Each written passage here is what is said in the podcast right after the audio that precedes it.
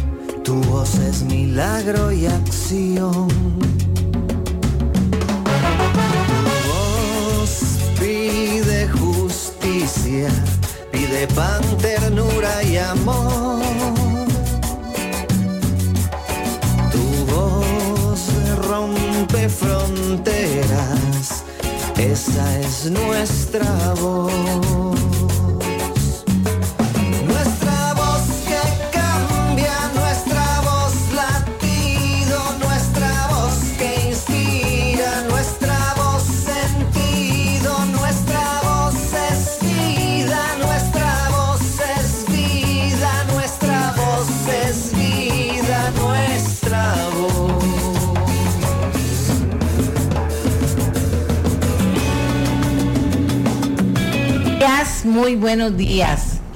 Buenos días, Costa Rica. ¿Cómo están? ¿Cómo se sienten?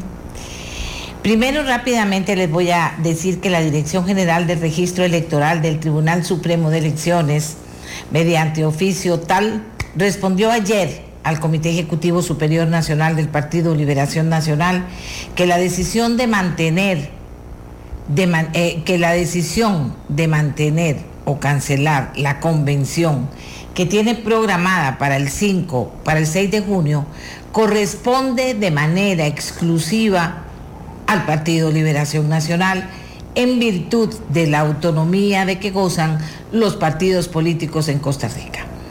En caso de que el Partido Liberación Nacional continúe con el desarrollo de la convención, deberá acatar el protocolo que el Ministerio de Salud oportunamente emita para este tipo de eventos en atención a la pandemia del COVID-19.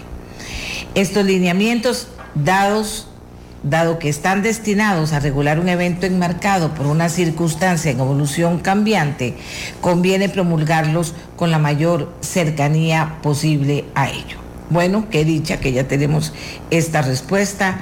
Ahí podrá usted ver eh, más, más eh, detalles en ameliarrueda.com más tarde. Pero quiero decirles también que la Contralora General de la República desmintió ayer, la desmintió ante la Comisión Legislativa que investiga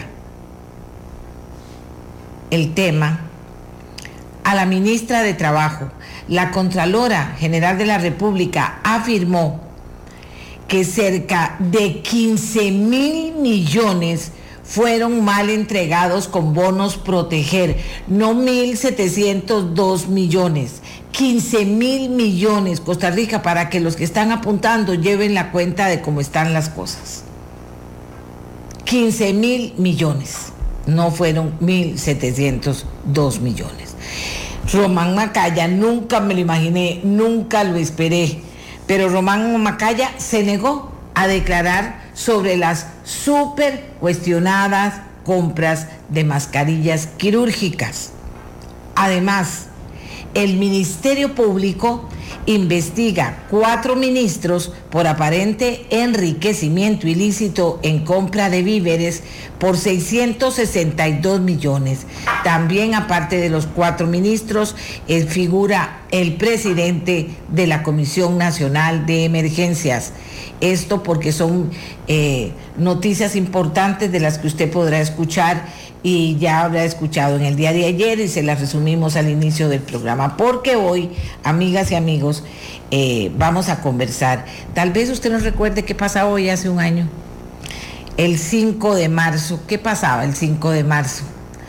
El Ministerio de Salud anunciaba que estaba estudiando el primer caso sospechoso por COVID. Hace un año. Y la gente dirá, ¿cómo pasa el tiempo? si pasó un año. Y hoy no es que estemos celebrando para nada, estamos recordando y recordando muchas cosas y depende de la forma en que el COVID haya afectado a cada persona, pues estaremos eh, recordando ese momento. Mañana, mañana sábado 6 de marzo se cumple este primer año cuando se anuncia ya el primer caso de COVID en Costa Rica. ¿Qué le pasa por la mente cuando yo le digo esto a usted? ¿Y qué recuerda usted, amiga y amigo, que nos escucha? ¿Qué recuerda? Cuando nos dijeron sí y teníamos noticias desde antes y creíamos que no iba a pasar, pero ya nos estaban anunciando cosas y finalmente nos lo anuncian. Yo le pedí al ministro de Salud que nos atendiera esta mañana para poder no, recordar, revisar lo que ha pasado este año en la materia que a él le corresponde, que es la salud de los costarricenses y el papel, sin duda alguna, importante que ha tenido, que tuvo el Ministerio de Salud en toda esta situación. Eh, estamos ahora ya en la etapa de la vacunación.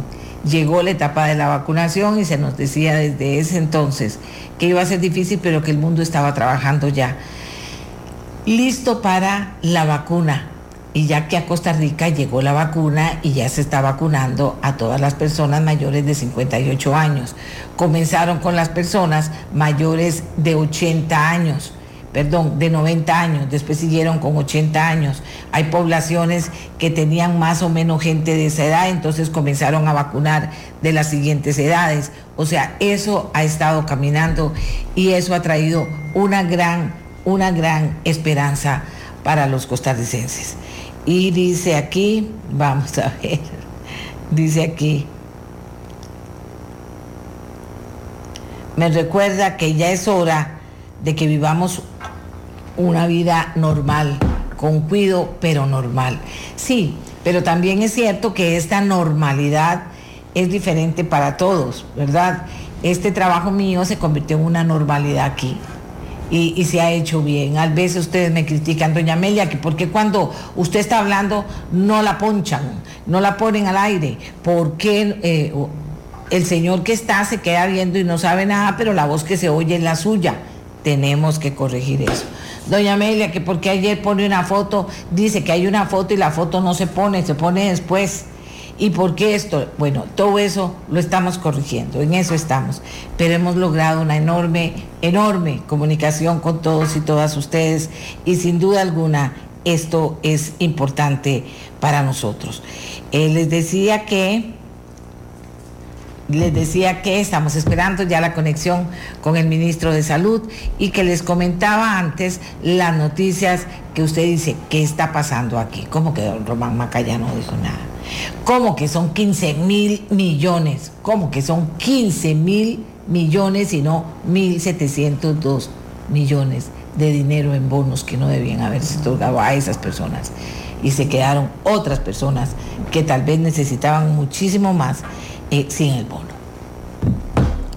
Ahí está.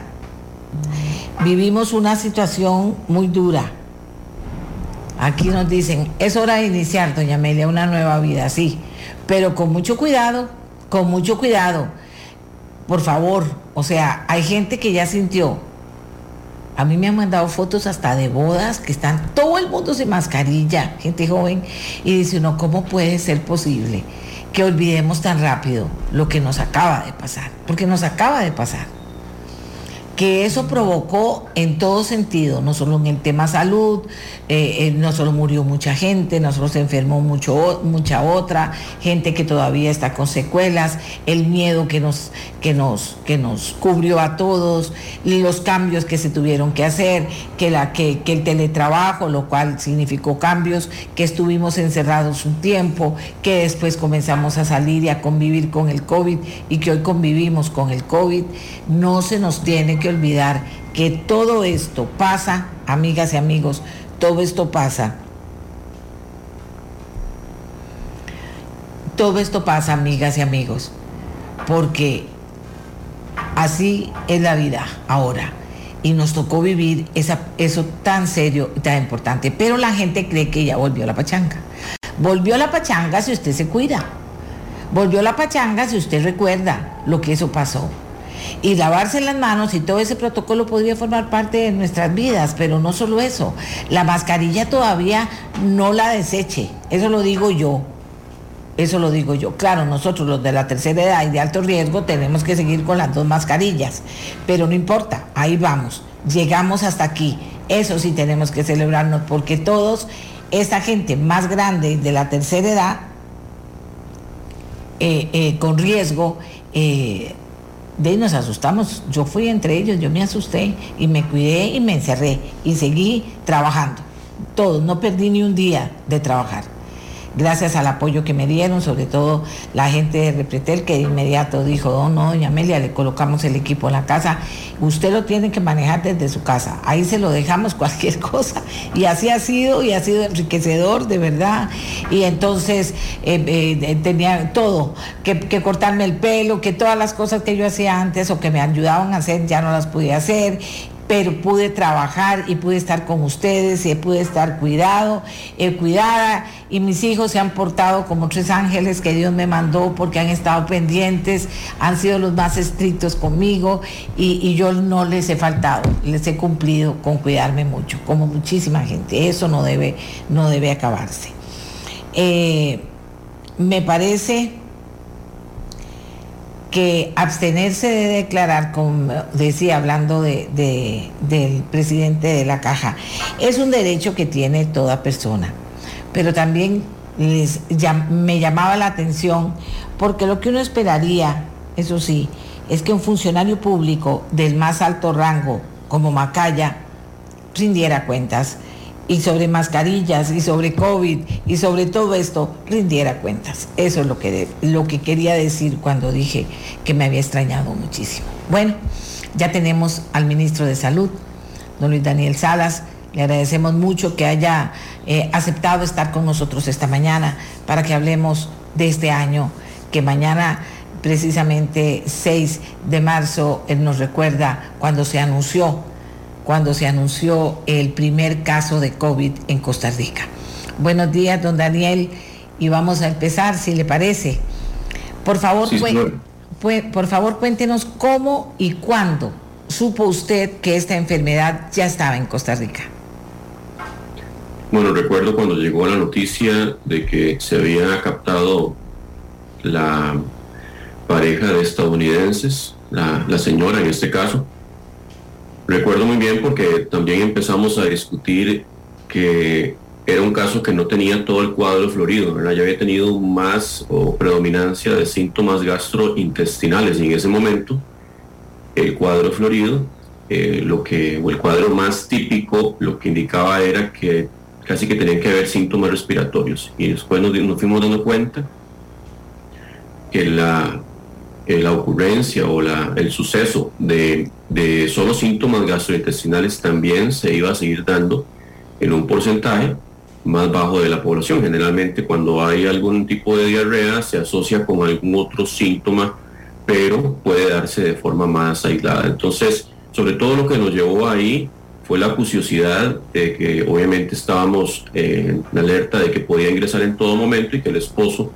había compartido con unas personas en días recientes que sí habían dado positivo por COVID-19 según lo que referían. Y ahí fue donde empezamos a analizar y dijimos, de ahí sí, ya la prueba, creo que incluso se había repetido la prueba por lo mismo, ahora para estar completamente seguros y se confirma que era positivo y que también el señor estaba positivo, siendo él en todo momento sin síntomas, una persona asintomática. Y entonces Recuerdo también que incluso yo lo compartí eso en el chat de Comisca, de los ministros de salud de Centroamérica, diciéndoles, ojo, que la transmisión sin síntomas está ya en el primer caso detectado, ya se está manifestando y también, ojo, que hay síntomas que no son necesariamente el cuadro típico, el cuadro florido, que pueden también manifestarse.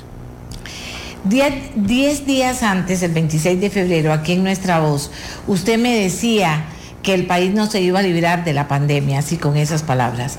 ¿Con cuánto tiempo de antelación supo que era inminente la llegada del COVID-19? ¿Qué los alertó ¿Y cuáles fueron esas primeras medidas que usted ordena para prepararnos? Sí, doña Amelia, eso ya era inminente porque es un virus respiratorio de fácil transmisión y que existe un porcentaje nada desconsiderable. Todavía hay investigaciones, algunos dicen que un 20, un 30, algunos dicen que hasta un 40%, la mitad de los casos que no cursan con síntomas. Entonces, al tener esa característica y que los sin síntomas también pueden eh, propagar la enfermedad o incluso tomando en cuenta los presintomáticos, ¿verdad? que van a tener síntomas, pero ya 48 horas antes empiezan a transmitir el virus. Cuando nos dimos cuenta de, de, ese asunto de los asintomáticos y que el virus se podía transmitir antes del inicio de los síntomas, era muy difícil pensar que iba a haber una forma infranqueable de, poder decir el virus no va a llegar, el virus tarde o temprano iba a llegar. Cuando nos dimos cuenta de que ya salió de, China, ¿verdad? De, del lugar inicial de afectación y empezó a estar en otros países, creo que Australia, en ese momento no recuerdo, pero sí empezó a detectarse en otras partes del mundo, ya empezamos a ver que en España provocaba una, una alta eh, cantidad de muertes y de internamientos y de una manera fácil, exponencial. Eh, lo mismo estaba ocurriendo en Italia, ¿verdad? En Estados Unidos ya, ya esas características, cuando uno ve esas magnitudes, esa facilidad de transmisión y, esa afectación ya en los sistemas de salud, eh, ya pues uno tiene claro, ¿verdad?, que el virus era cuestión de tiempo para que, para que llegara a Costa Rica. Eh, recuerdo todavía de algunos, ¿verdad?, colegas que decían, eh, de, no, ojalá que no llegue a Centroamérica. Y yo les decía, no, no, que va a llegar, va a llegar, es cuestión solamente de tiempo, ¿verdad? Y pues ustedes vieron que incluso Costa Rica fue el primer país de Centroamérica en confirmarlo, pero, pero ya rapidito se fue confirmando en los demás países de Centroamérica. Doctor, el virus SARS-CoV-2 era un acertijo. En gran medida, digo yo, todavía lo es. ¿Cuál fue su principal temor ante una amenaza tan incierta? Principal temor, doña Amelia, era que agarrara una curva exponencial en internamientos y, que eso iba a llevar a una curva exponencial en muertes sin nosotros poder haber interiorizado las medidas de protección, sin nosotros haber podido trabajar en protocolos para el manejo de las diferentes actividades en donde hay contacto con otros humanos, actividades eh, de atención al público, y sin poder haber expandido la capacidad hospitalaria. Ya lo, lo hemos mencionado muchas y muchas ocasiones cuando empezamos el asunto, ahí el, el 6 de marzo del 2020, teníamos apenas para poder dedicar camas UCI dentro de nuestro sistema de salud, de atención en salud, apenas 26 camas. Y con el tiempo que fuimos eh, ganando, con, todas las medidas que se fueron aplicando, logramos tener más de 320. Algunos dirán, eso es suficiente, mucho, mucho, había mucho cuestionamiento al respecto eso justamente, qué tan suficiente es, va a depender de qué tan fuerte sea esa curva, de qué, cómo responda la población y de qué tanto justamente podamos implementar los protocolos y las supervisiones respectivas. Entonces, eso, eso era el temor principal, que cómo va a comportarse este virus en nuestro país cuando Claro que empezamos a tomar medidas, ustedes saben, la suspensión de concentraciones masivas, habían dos conciertos muy importantes, esperados, ¿verdad? Ya por mucha gente, y los tuvimos que suspender este, igual pues lo que fue eh, otros, otros eventos como también las clases que siguieron rápidamente y otras cosas que, que en su momento decíamos tenemos que lograr contener y que el virus no sea exponencial, su comportamiento no sea exponencial, porque con la capacidad hospitalaria que tenemos en este momento, ahí sí se colapsa, pero rapidísimo. 26 personas en UCI se iban, si había un comportamiento exponencial, cuestión de una semana, ¿verdad? Ya se podía perfectamente colapsar el sistema. Entonces eso, fue muy importante en ese, en ese momento. Cuando la pandemia comenzó a afectar al país, ¿cuál era su principal pronóstico? ¿Algo como lo que estamos viviendo, algo menor o mayor en cuanto a casos y víctimas? Yo estaba muy consciente, doña Amelia, que esto iba a depender mucho de la respuesta país. Y yo sigo reconociendo que la respuesta país en un porcentaje mayoritario ha sido muy buena. Yo sé que uno sigue viendo fallos en el cumplimiento de protocolos, yo sé que uno sigue viendo personas que tal vez no están siguiendo las, las indicaciones o las, tal vez porque se les olvidó, tal vez porque las transgreden a gusto, pero en realidad cuando uno va al campo y uno hace supervisiones y, uno ve este, el grueso de la población, yo creo que Costa Rica ha sabido también comportarse, ha sabido responder ante este reto tan, tan grande. Si no hubiera habido esa unión país, y yo creo que ahí todos hemos jugado un rol muy importante, la empresa privada, los medios de comunicación, las instituciones públicas, la academia, los organismos internacionales no gubernamentales y las comunidades mismas. Yo pongo como ejemplo en Pavas, me acuerdo que vi una comunidad que estaba organizada contra el COVID, ¿verdad? Y posiblemente de lo que yo me di cuenta, puede ser que haya habido muchos ejemplos parecidos. Y yo creo que esa unión y esa interiorización eh, país nos logró justamente eh, poder transitar, nos permitió poder transitar sin tener esa exponencialidad, ¿verdad? Que era tan tenida y, que ya estamos viendo que se estaba materializando en otros países, ¿verdad? Con, esto de, y lo, seguimos diciendo con mucho dolor, ¿verdad? Saber que en iglesias tenían que acumular, acumularse los, los, los ataúdes, ¿verdad? De personas que ya no ni siquiera habían podido ingresar al sistema de salud, ¿verdad? Eso son cosas muy, muy fuertes y que nosotros pues en todo momento hemos apostado, intentado nuestra estrategia de disminuir la mortalidad directa, ¿verdad? Ser un virus que lamentablemente en un grupo poblacional es muy, muy letal. Y, que puede provocar muertes en, otro, en otras edades, en otras condiciones, pero principalmente, ya lo hemos visto en adultos mayores, en personas con comorbilidades como obesidad mórbida, como diabetes mellitus, enfermedades pulmonares y cardíacas crónicas. Ellos, han, son los que han sufrido, ¿verdad? Más de saber que ya estamos cerca de 3.000 fallecidos por un solo ente infecto contagioso. Eso completamente rompe el paradigma de que lo que nos está matando eh, actualmente son las enfermedades crónicas no transmisibles. Nos implantó una pandemia y claro que de repente el problema de la infecto contagiosidad retoma mucha importancia y, y esa ha sido nuestra misión, ¿verdad? Tratar de que este impacto y esa cantidad de fallecidos que no es para nada este, menor, yo sigo insistiendo, o sea, en un sentido pésame a todas esas familias, y personas que han perdido amigos, familiares, compañeros de trabajo, son una cantidad ya importante, pero pudo haber sido perfectamente, doña Amelia, el doble o más si no hubiéramos actuado como hemos actuado. Durante los primeros meses, casi un semestre, apareció usted diariamente en conferencia de prensa dando información de los casos y dirigiendo a la población hacia los esfuerzos que eran necesarios para enfrentar esta crisis sanitaria. Lo hacía con tranquilidad la mayoría de las veces, pero también con severidad cuando la situación lo requería. A nivel personal, ministro, y en la parte que la mayoría no veíamos, ¿usted sintió que perdía el control de la situación? No, no, no, yo creo en esto. Le digo, doña Amelia, yo siempre he entendido que la oportunidad de tener una cámara, micrófono enfrente para dirigirse a, la población es una responsabilidad enorme. Uno tiene que tratar, hasta la medida de lo posible, de manejar información muy transparente, de ser uno tranquilo para transmitir también esa tranquilidad y seguridad a la población y siempre dar la, información mejor que uno tenga hasta el momento, porque uno no puede estarse reservando cosas. Y sobre todo, como le digo, ser oportuno también, en eso tratamos, hemos tratado siempre de salir lo más pronto posible. Había algunos casos, me acuerdo, de, de muertes, ¿verdad? Que de repente algún medio tenía la primicia y salía diciendo que ya era la segunda, tercera muerte y nosotros estábamos apenas contactando a los familiares que no estaban en ese momento en el hospital para decirle la noticia, ¿verdad? Porque era muy feo que se dieran cuenta por los medios de comunicación y, eso, pues siempre lo tratábamos de hacerlo más pronto, Era, era, un despliegue muy fuerte para, y si el teléfono de la tía no responde, el hermano no responde, llamemos a tal, y, siempre lo tratábamos obviamente en, conjunto con la Caja Costarricense de Seguro Social. Pero yo creo que en esto uno tiene que ser muy ecuánime y más en una emergencia como esta, de dirigirse a la población con eh, tranquilidad.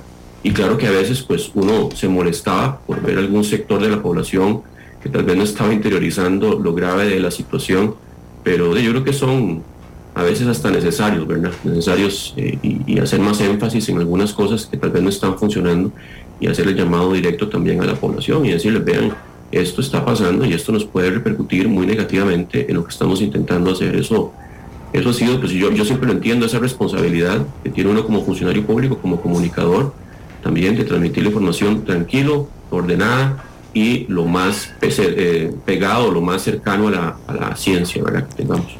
¿Cuál ha sido la crítica más injusta que considera que se le ha hecho a su labor durante la pandemia?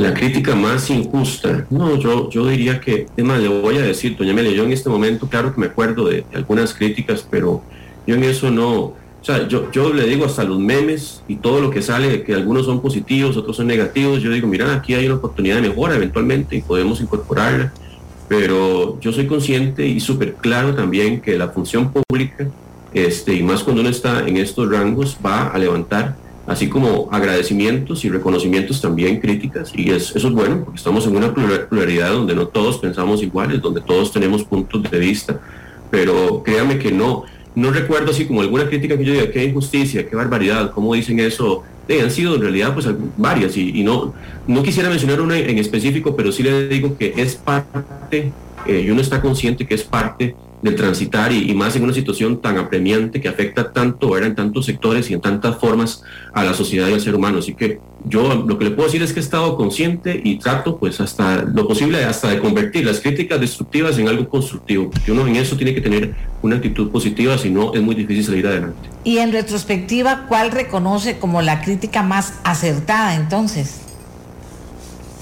Bueno, pues yo creo que ahí en, críticas más acertadas podríamos hablar de tratar de pues cambiar un poco la manera en cómo comunicábamos la información. Llegó un momento en que sí había una monotonía, ¿verdad? Y empezamos a incorporar otros elementos, eh, tal vez variar un poquito más en porcentajes, quitar algunas secciones que eran más eh, repetitivas, ¿verdad? Y que, y que tal vez uno quería pues tener claro, obviamente, los números generales, pero también saber comunicar otros asuntos que eran muy importantes eh, de forma también muy clara y directa. Porque al principio ya nos acostumbramos a un formato en donde siempre pues decíamos los números y tal vez decíamos eh, sub, subestratificaciones de esos números y era tal vez muy cansado, ¿verdad? Al principio había mucho interés en conocer el, mínimo detalle, pero llegó un momento en que ya pues esa información, como se presentaba con todo el detalle, y era importante que estuviera disponible, pero no tal vez decirla en conferencia de prensa.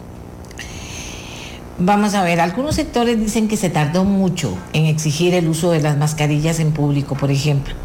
¿Usted cree que haberlo obligado antes hubiera cambiado significativamente el panorama de este año para Costa Rica?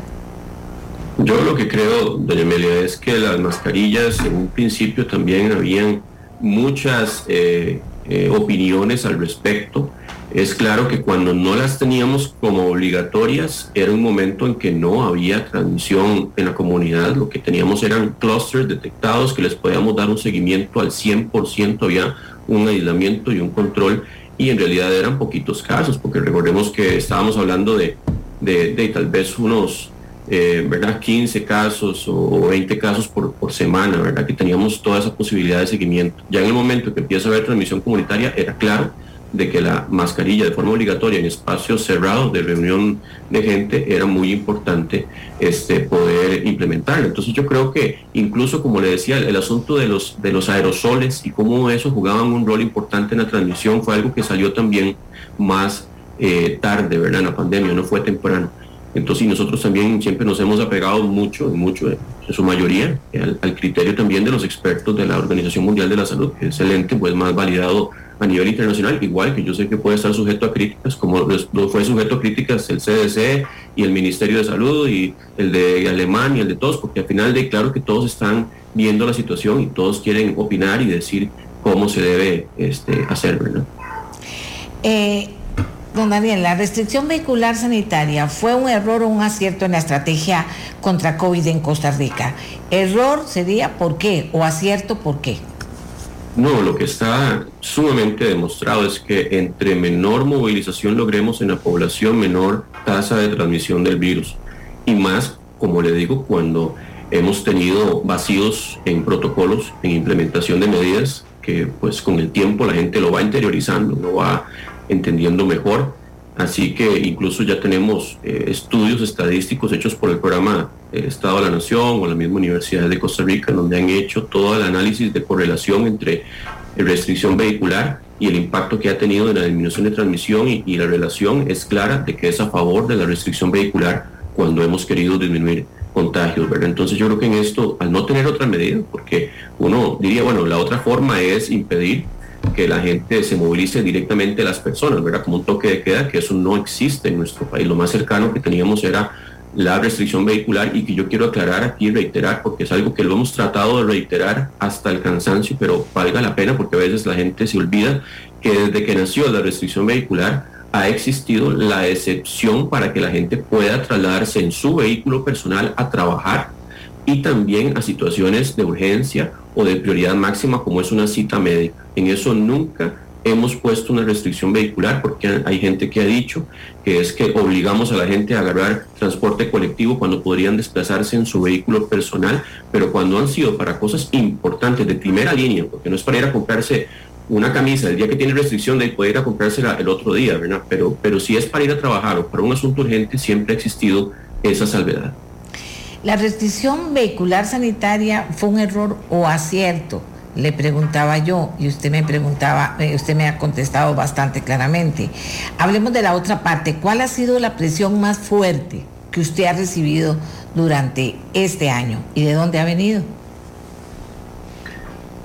Mm, tal vez, yo creo que las presiones que han surgido, pues es de los grupos, ¿verdad?, de, que quieren trabajar, que tal vez por el asunto de la pandemia han tenido que esperar, ¿verdad?, porque hay actividades y en eso trabajamos también una, un cuadro, para decirle la población, de forma sencilla, un cuadrito donde ponemos cuál actividad es, cuáles son los factores que lo llevan a hacer una actividad de mayor riesgo, menor riesgo, y cuando se mitigan, cuando se ponen eh, protocolos, ¿verdad? Y uno sabe que se pueden cumplir fácilmente o no, entonces ahí se ve cuál es el porcentaje final. Y nosotros somos claros que, mira, al final yo, yo quisiera, o sea, y, yo lo digo sinceramente, que no hubiera, o sea, yo, yo no hubiera querido ser figura pública tan importante, no hubiera querido trascender con tal, o sea, que no hubiera pandemia y que todos pudieran haber seguido trabajando.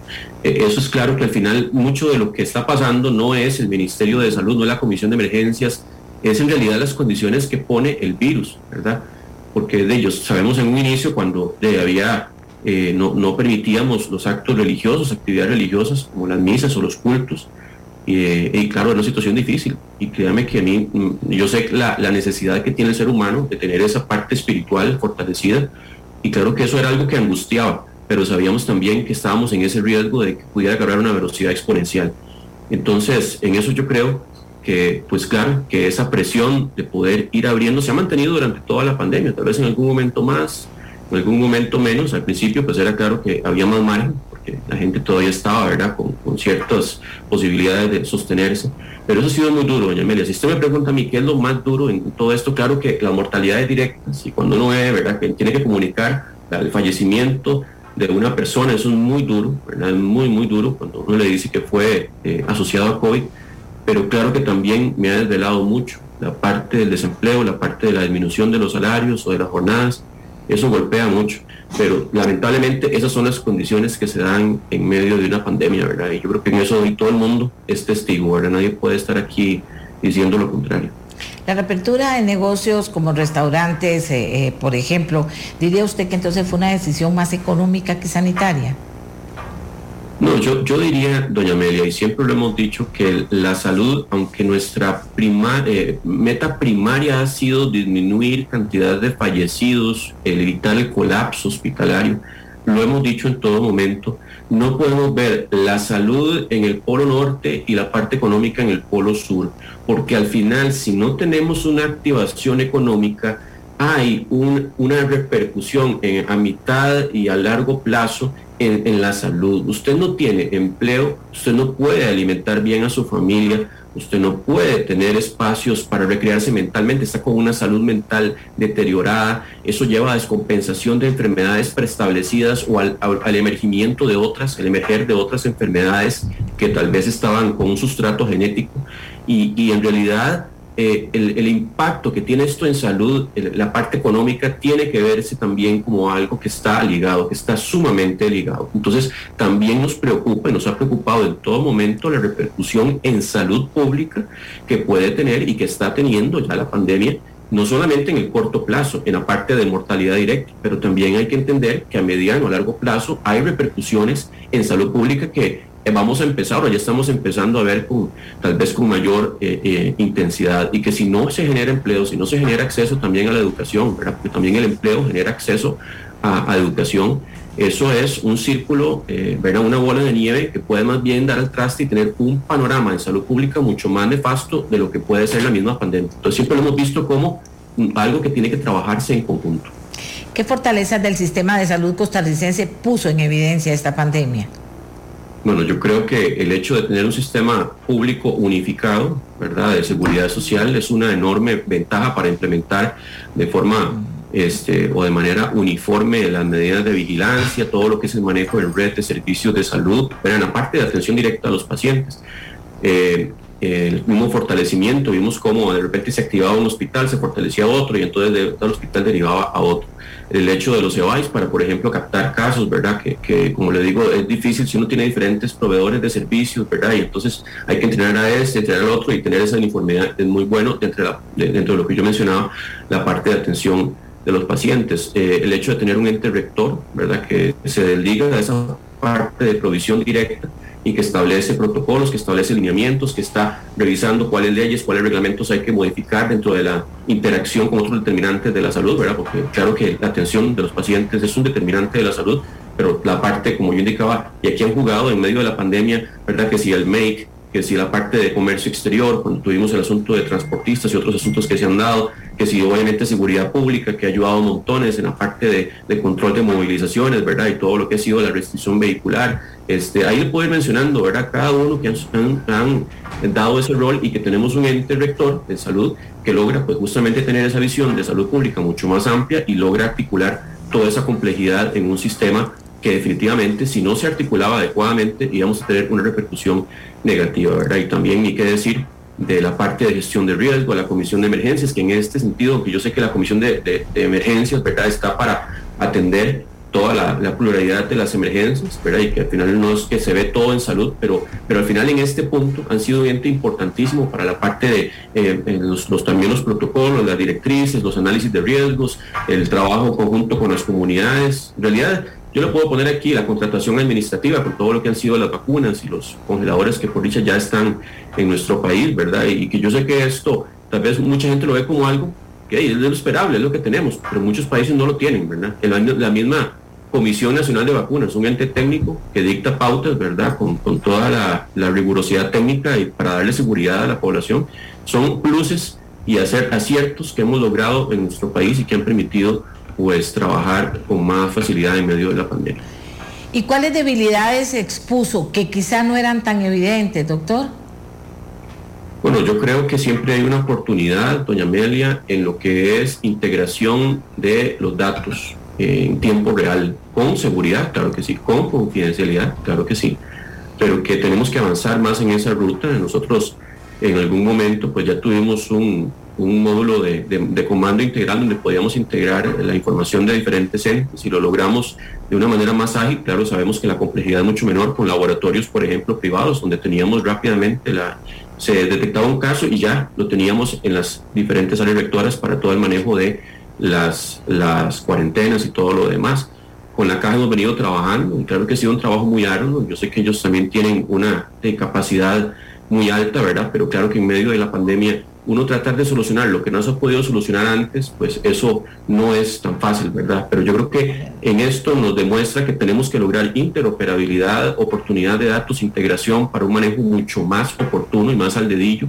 Eh, y eso, pues yo creo que es el reto también que nos queda para seguir trabajando en adelante. Yo creo que también la atención primaria en salud, que es esa estrategia que fue diseñada este, para proyectarse a la comunidad, para trabajar con los líderes comunales y modificar el entorno de los determinantes de la salud, tiene que ser fortalecida, porque al final es, es claro que la caja, al momento que adopta la atención primaria en salud, la mete dentro de un primer nivel de atención, que no es lo mismo necesariamente. El primer nivel de atención está enfocado y se ha enfocado mucho a atención de pacientes y claro que la TAP hace una labor de visita en campo y trata de hacer acciones de prevención, pero en realidad la atención primaria en salud es esa interacción mucho más rica, más sinérgica con la comunidad, que yo creo que tenemos que entrar también en un debate de cómo podemos replantearla y conseguir una mayor fluidez en esa interacción con la comunidad, con una claridad más, eh, este, más allá, más, más diáfana de cómo tenemos que modificar el entorno de las comunidades para lograr mejores índices de salud.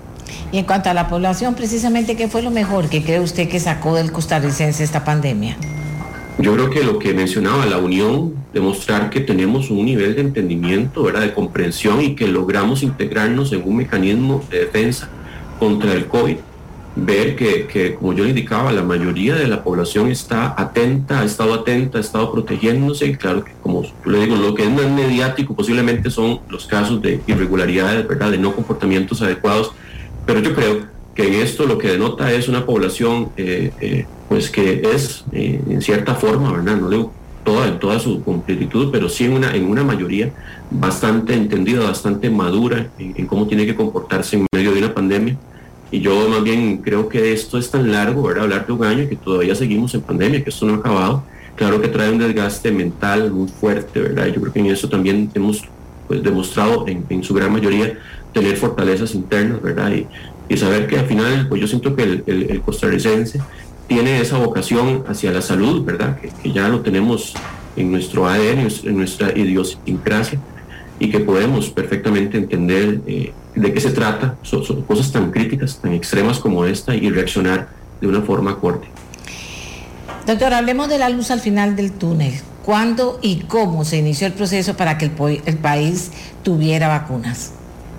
Bueno, eso yo fui uno de los que empecé a preguntarme, ¿verdad? Y, y, bueno, la vacuna ya empieza a hablarse, ¿verdad? Que los estudios, ya algunas compañías van más avanzadas y entonces creo que fue como en agosto, ya empezamos a hablarlo, por dicha ya eh, se había incorporado el viceministro Pedro González, que yo inmediatamente también le, solicité que me llevara adelante este tema, obviamente con mi seguimiento, pero que él lo liderara mucho, ¿verdad? En lo que era negociaciones que formamos un grupo con la Cancillería, en donde empezamos también a tener reuniones con la Comisión Nacional de Vacunación y Epidemiología, también obviamente estaba participando en este grupo la Caja Costarricense de Seguro Social, y, empezamos justamente a ver qué opciones habían, porque en ese, en ese momento no entendíamos cómo podíamos entrarle al tema. Nunca, Costa Rica no está acostumbrado, sino es a través de fondos rotatorios, por ejemplo, a comprar vacunas, nunca ha hecho falta.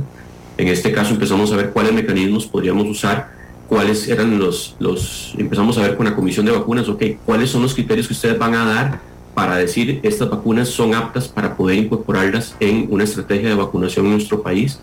Y empezamos a movernos, a movernos, vimos que la OMS, OPS estaba también trabajando en su propio mecanismo de distribución de vacunas, ¿verdad? Compartido, que era el COVAX y también vimos que, por ejemplo, Pfizer, AstraZeneca, que Moderna lograban ser finalistas, sin embargo que Moderna tenía un precio muy, muy por encima de las otras dos.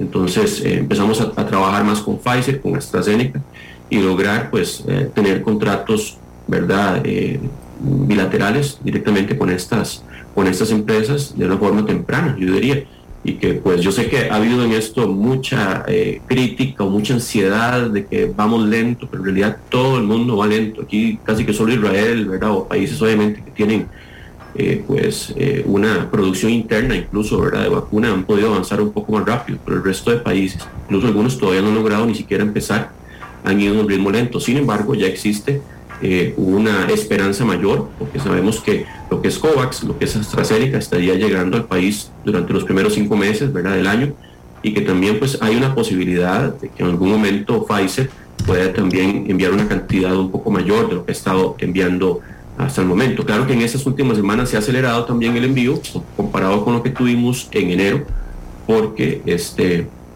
eh, Pfizer se está poniendo al día. Recordemos que incluso en esto, doña de jamás Pfizer, y yo creo que ni, siquiera ellos lo tenían claro, de que iba a haber un cierre de la planta de Bélgica, que es la planta en donde nosotros obtenemos la vacuna por casi cuatro semanas. Entonces todo eso pues modifica o altera el ritmo de vacunación y claro que eh, nosotros estamos acostumbrados, el país en general y salud, a trabajar campañas de dos meses, de un mes y medio, donde logramos vacunar más de un millón, ¿verdad? dos millones de personas y en este momento es claro que no podemos ir a ese ritmo, no porque no queremos, sino porque no hay sustrato, ahora no hay más vacuna.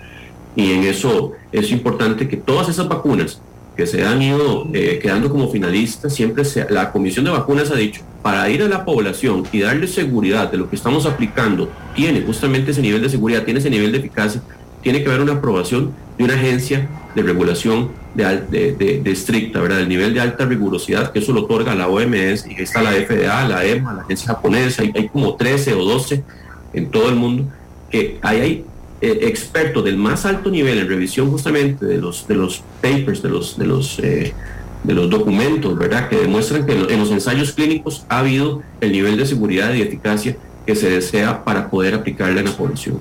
¿Habrá un momento en que se libere el sector privado de la salud para que coloque las vacunas? Yo creo que sí, yo creo que sí, doña Amelia. Nosotros estamos anuentes a colaborar. Si en algún momento pues eso llega ya a ocurrir, una solicitud formal de un ente que quiere colocarla en el sector privado, estamos en toda la anuencia porque nos interesa que la inmunidad de rebaño se alcance lo antes posible.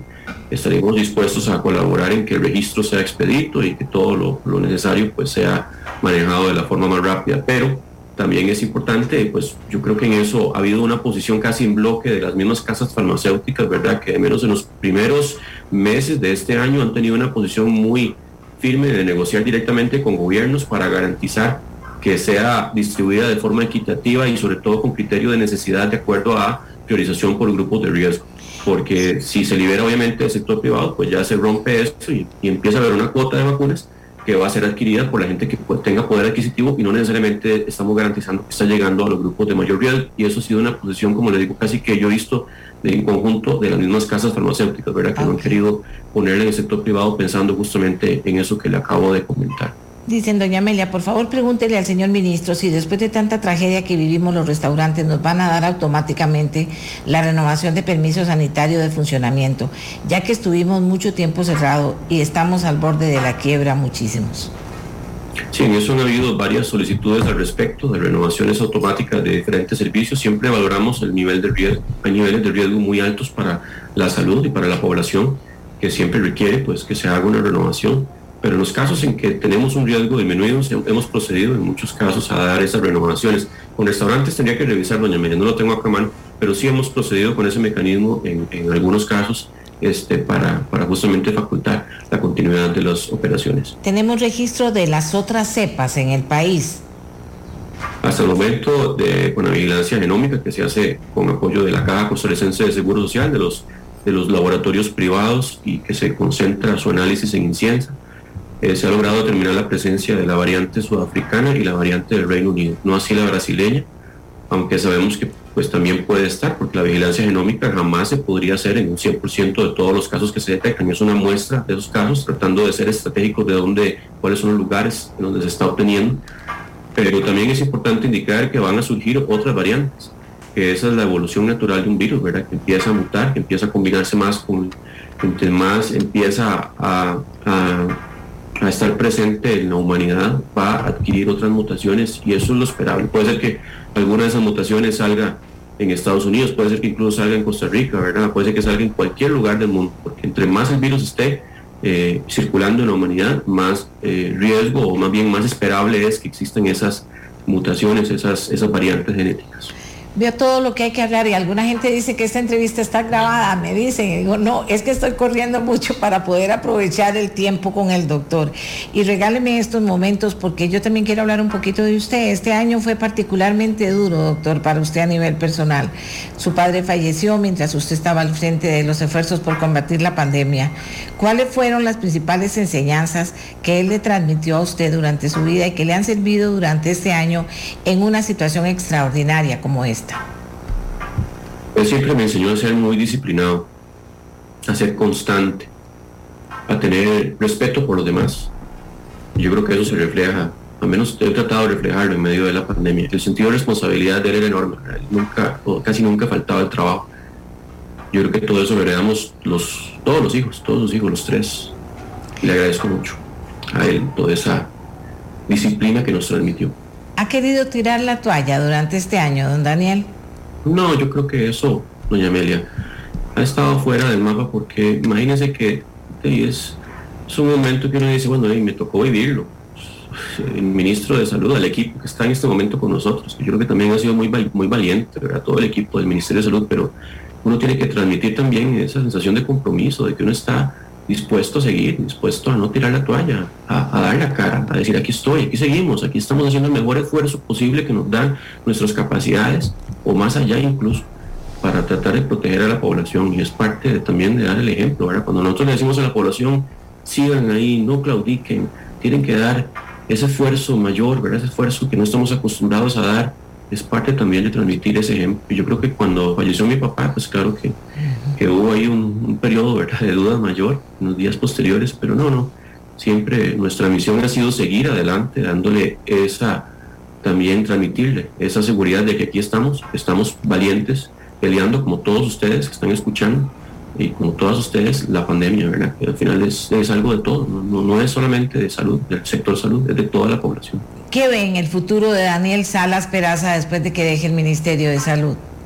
Yo lo único que, que, trato de ver, bueno, que mi familia pues obviamente esté bien, ¿verdad? Que ellos estén en la medida de lo posible bien y que pueda en la parte laboral, como siempre lo he dicho, siempre esa ha sido mi consigna, que yo pueda sentir que estoy trabajando, que, que tengo un apoyo, ¿verdad? Para poder eh, hacer cosas creativas o diferentes. A mí siempre me gusta desafiar el status quo, doña Amelia, no me gusta cuando ya las cosas uno ve que están como ¿verdad? enquistadas o una ruta, que al final es una costumbre pero que no lleva a beneficios mayores, a mí eso no me gusta. Siempre me gusta ser creativo, romper, cuestionar por qué, por qué esto, por qué ese requisito está hace 20 años y no tiene ningún plus y por qué está ahí, ¿verdad? Esas cosas a mí me encanta y encontrar formas, como le digo, creativas, diferentes, siempre basadas en evidencia, ¿verdad? En la medida de lo posible de, de romper ese status quo. Entonces, mientras yo pueda seguir trabajando con, con esos principios, le aseguro que donde quiera que yo esté, estaré eh, contento en la parte laboral. ¿Volvería a formar parte de un gobierno? Creo que sí lo consideraría, doña Amelia, tal vez. Eh, yo creo que la, la, pandemia, claro que lleva un, un impacto, era muy fuerte en, en, uno, ¿verdad? Y claro que pues uno tal vez quisiera recuperar fuerzas eh, lejos de, de, un rol protagónico en un gobierno, al menos, ¿verdad? En, en, en, los siguientes meses, en los siguientes años, pero yo creo que eso, uno tiene que entender que las eh, alternativas que se pueden presentar hay que analizarlas en su momento, hay que siempre ponerlas en una balanza de los pros y los contras y con eso tomar la decisión con la cabeza más fría, ¿verdad? Pero yo lo que sí le digo es que pues obviamente quisiera eh, terminar, ¿verdad? La gestión como ministro y, poder dedicarme un poco de esto para tener un poco de ¿verdad? recuperación mental y muchas, muchos aspectos, pero, pero no, no descarto seguir, claro que colaborando con otros, otros gobiernos. No me veo jamás, me preguntaron que si me veían asumiendo, si me lo ofrecieran, pero otra vez como ministro en el siguiente gobierno, yo creo que sí hay que darle oportunidad a liderazgo frescos, a,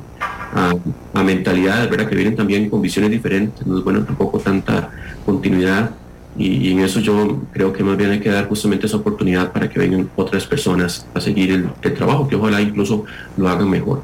Ya usted no puede postularse para una candidatura presidencial, pero algunos sectores lo nombraron como posible aspirante. ¿Le interesa ser presidente de la República, don Daniel? No, en este momento no, no es de mi interés. Yo creo que, como le digo, la vida... ¿Y en otro momento lo descarta del todo o habría otro momento en que lo pensaría? No, no lo descarto, pero yo creo que para optar por esos puestos hay que tener más, más caminar en, otros, en otros líderes, ¿verdad? Tener otras perspectivas, un poquito más de conocimiento. Yo entiendo que al final, claro que cuando los, candidatos o los precandidatos empiezan a recorrer el país, empapan mucho, ¿verdad? La situación nacional tal vez no es que sea algo sumamente necesario, ¿verdad? Ese, ese caminar en las partes más políticas, pero, pero yo creo que todo el tiempo, ¿verdad? Su debido tiempo. Y si en algún momento pues se presenta la oportunidad y hay eh, esa, esa fuerza interior, ¿verdad? Porque eso tiene que tener una fuerza muy clara interior, pues tal vez lo pueda aceptar, pero en estos momentos le aseguro que no, no está en mi mente.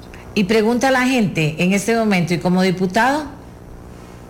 Bueno, yo creo que, como le digo, mi, aspiración, le digo, doña Amelia, ha sido seguir desarrollándome en el campo de la salud, seguir haciendo carrera en el campo de la salud. Y yo le digo, pues si en su momento se presenta, y como lo dije anteriormente, hay que analizar todos los pros y los contras, el momento en que uno está, el apoyo de la familia y eventualmente uno puede tomar una decisión al respecto. Pero yo creo que en esto no, no puedo decirle ya sí o no, simplemente en su momento uno trata de analizar y tomar las decisiones, así como cuando el presidente me dijo, yo no lo esperaba, quiere ser mi ministro de salud y claro que lo pensé, ¿verdad? lo llevé con mi esposa, lo estuvimos discutiendo, todos los bemoles, todos los, pros que podía tener y al final pues acepté. Pero yo creo que en eso hay que entender que cada momento uno puede tener justamente una visión diferente a la que podría tener en este momento y ahí uno analiza con la cabeza fría las situaciones. Su esposa y su hija en todo este año. Ah, ha sido mi principal bastión. Yo sin ellas no estaría acá posiblemente todavía. El apoyo que me ha dado mi esposa, verdad que ha sido muy comprensiva.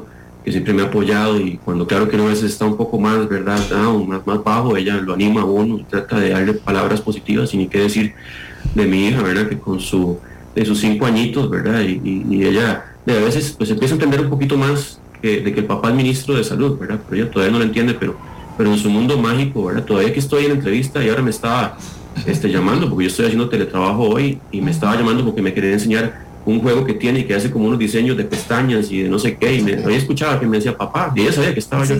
Pero vea, todas, todas esas cosas, esas, esos abracitos, esos besos, esa inocencia de ella, ese mundo ¿verdad? tan lindo, de mágico de los niños, también me, me ha ayudado mucho a distraer y poder de, y también de repente ¿verdad? desconectarme un poco de todo esto.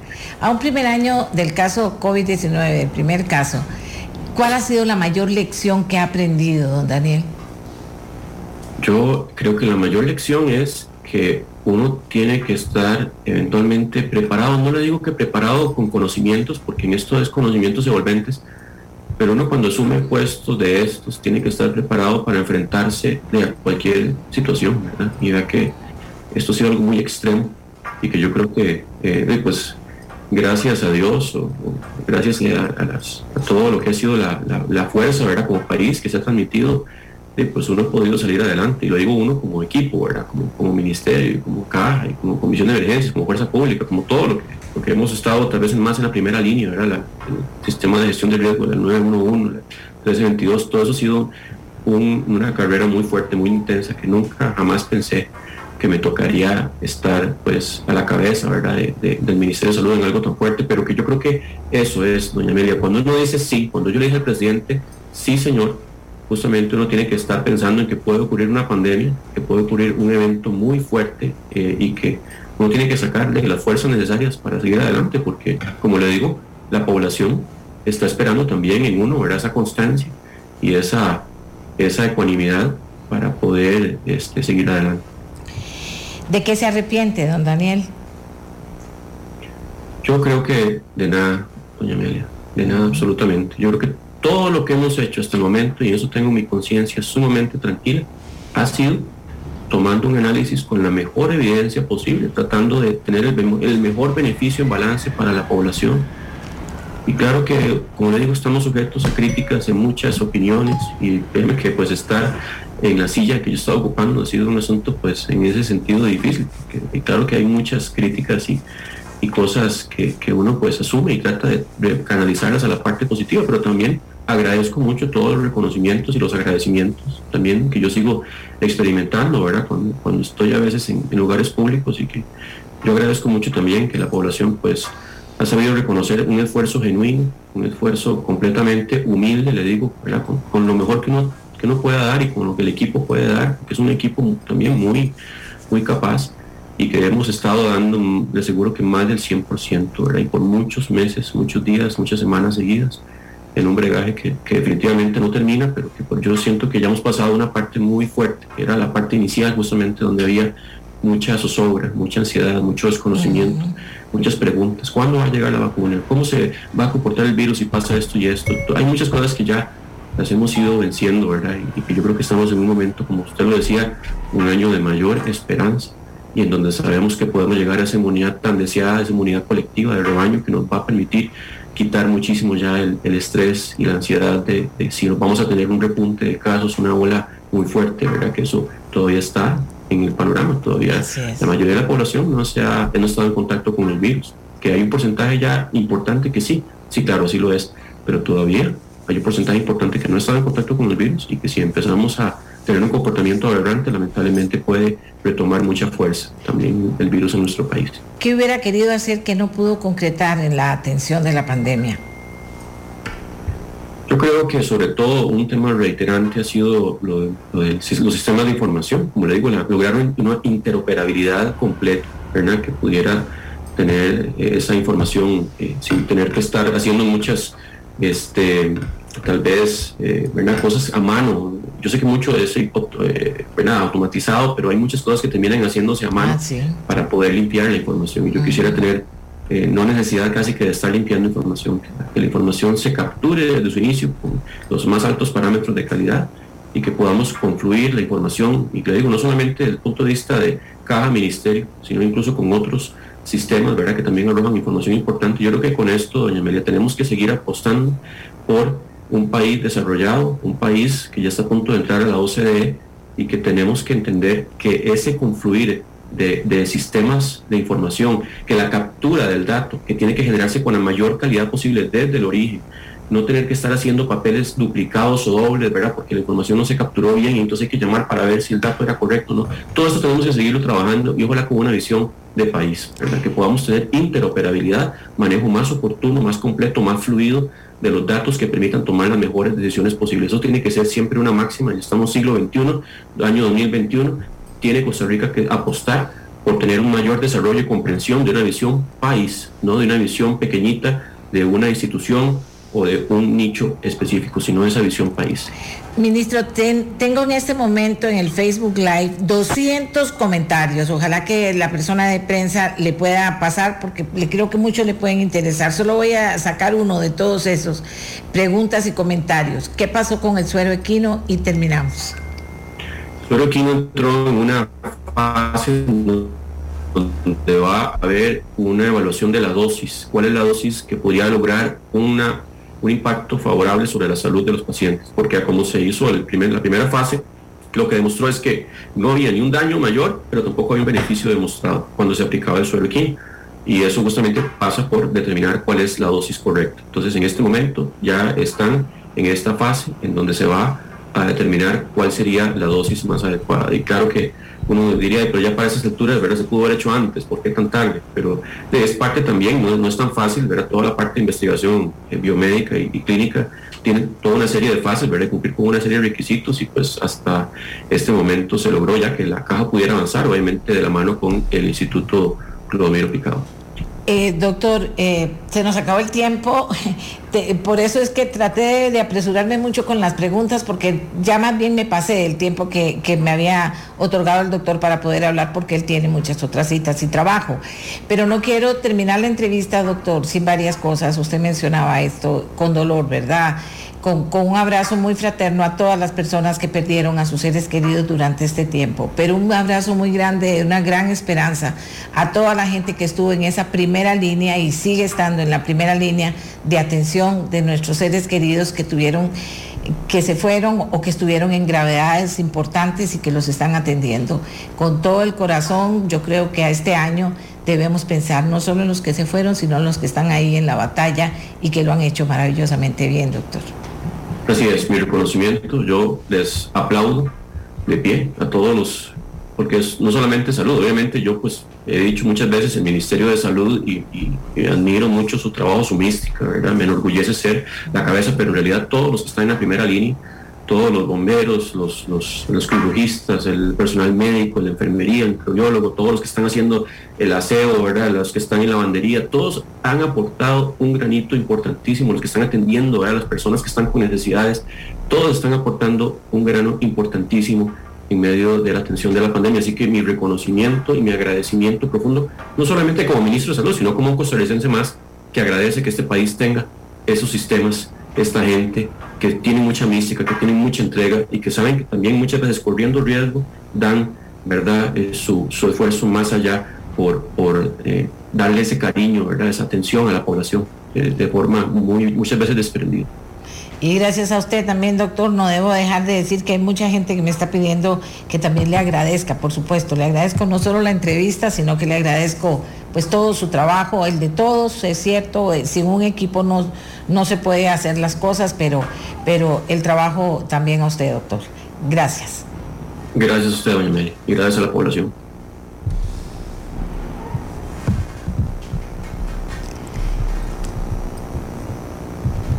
Bueno, eh, escucharon ustedes, tratamos de, de, poder de, tener eh, tiempo para, y duramos una hora, teníamos menos tiempo, pero duramos prácticamente una hora para que este primer año de la pandemia nos hiciera también reflexionar sobre muchas cosas, recordar, hay recuerdos tristes, hay recuerdos malos, hay recuerdos eh, buenos también, hay muchas cosas que pasaron a raíz de la pandemia, no solo muertos, no solo gente enferma, no solo gente que quedó con secuelas, eh, se, se, movió todo en Costa Rica.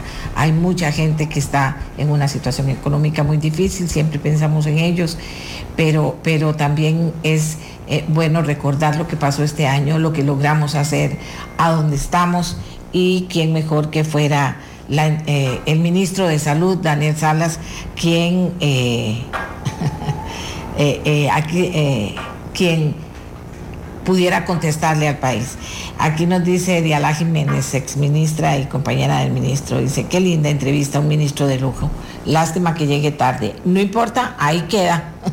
queda en el podcast, va a estar en Facebook Live, ahí queda. Amigas y amigos, vamos a hacer una parta, vamos a hacer una pausa eh, y ya no para hablar, bueno, para hablar de algo que tiene que ver con un sentimiento también que estuvo presente, o lo vamos a hacer de una vez y tengo ya nuestra siguiente invitada, con un sentimiento que estuvo presente, presente y que creció en muchísimas personas durante la pandemia, la solidaridad. Si tengo a nuestra siguiente eh, eh, invitada, me avisa Miguel y podemos seguir para unirla con esto que acabamos de escuchar, de recordar, de analizar de lo que ha sido este primer año de pandemia con la persona que estuvo al frente de, de coordinar todo ese trabajo que ha hecho Costa Rica para enfrentarnos a la pandemia y realmente eh, hablar de pandemia es hablar de muchas cosas. Hoy estábamos hablando de salud y de respuestas en el campo de la salud. Eh, si lo tengo, Miguel, nada más me dice y aprovechamos. Hay, hay un tema eh, muy bonito y lo quise tener aquí, lo quise poner en este lugar. Es rápido porque la persona con la que voy a conversar resulta que está camino a una actividad camino a una actividad. Con el lema Hagamos la educación universal, la Librería Universal donará hoy a las 9 de la mañana 200 mil mascarillas que llegarán a cientos de escuelas en este inicio de curso lectivo. Maricia Esquivel es no solo la gerente de mercadeo de toda la empresa, sino también la representante de la familia Federspil que se ha unido para poder colaborar eh, con solidaridad en una etapa muy importante que viene. Cuidar a nuestros niños y niñas en las escuelas, que proveerles de mascarillas es importante. Maricia, yo sé que va camino a la actividad, pero quiero robarle tres minutitos para que nos cuente. Un abrazo. Claro que sí, doña Amelia. Muchísimas gracias por el espacio. La verdad que hoy es un día muy significativo. Vamos a poder hacer entrega de 200 mil mascarillas, como usted lo decía, y más de 2 mil paquetes de útiles escolares al Ministerio de Educación Pública como parte de la responsabilidad social empresarial de Tiendas Universal. Agradecer mucho a nuestros clientes que hacen posible esta donación. Eh, realmente muy importante para nosotros. Queremos seguir impactando positivamente a todas las comunidades y por supuesto que a los estudiantes de todo el país.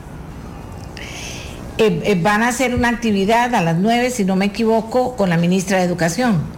Así es, hoy tenemos la actividad con la ministra de Educación en una de nuestras tiendas, en, en Multiplaza de Escazú. Va a también estar un estudiante en representación de todos los que van a recibir estas mascarillas y un profesor, una directora eh, de uno de los centros educativos.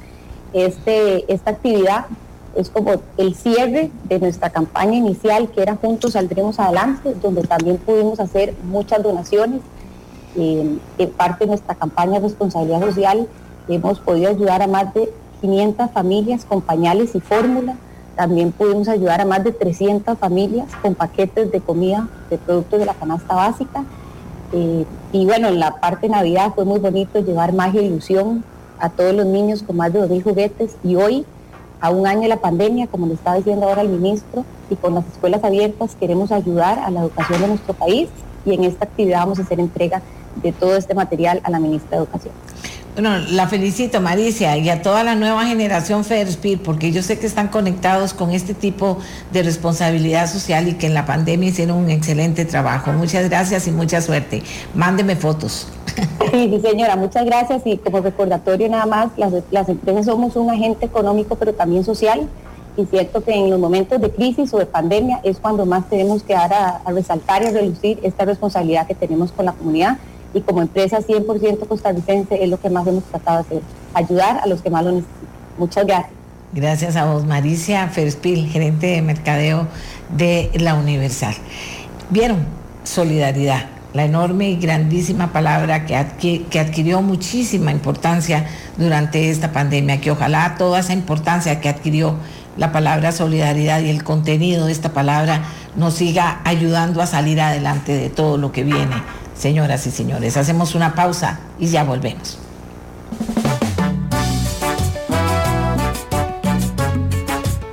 Este es el podcast de Nuestra Voz, una producción de Radio Monumental. Es milagro y acción.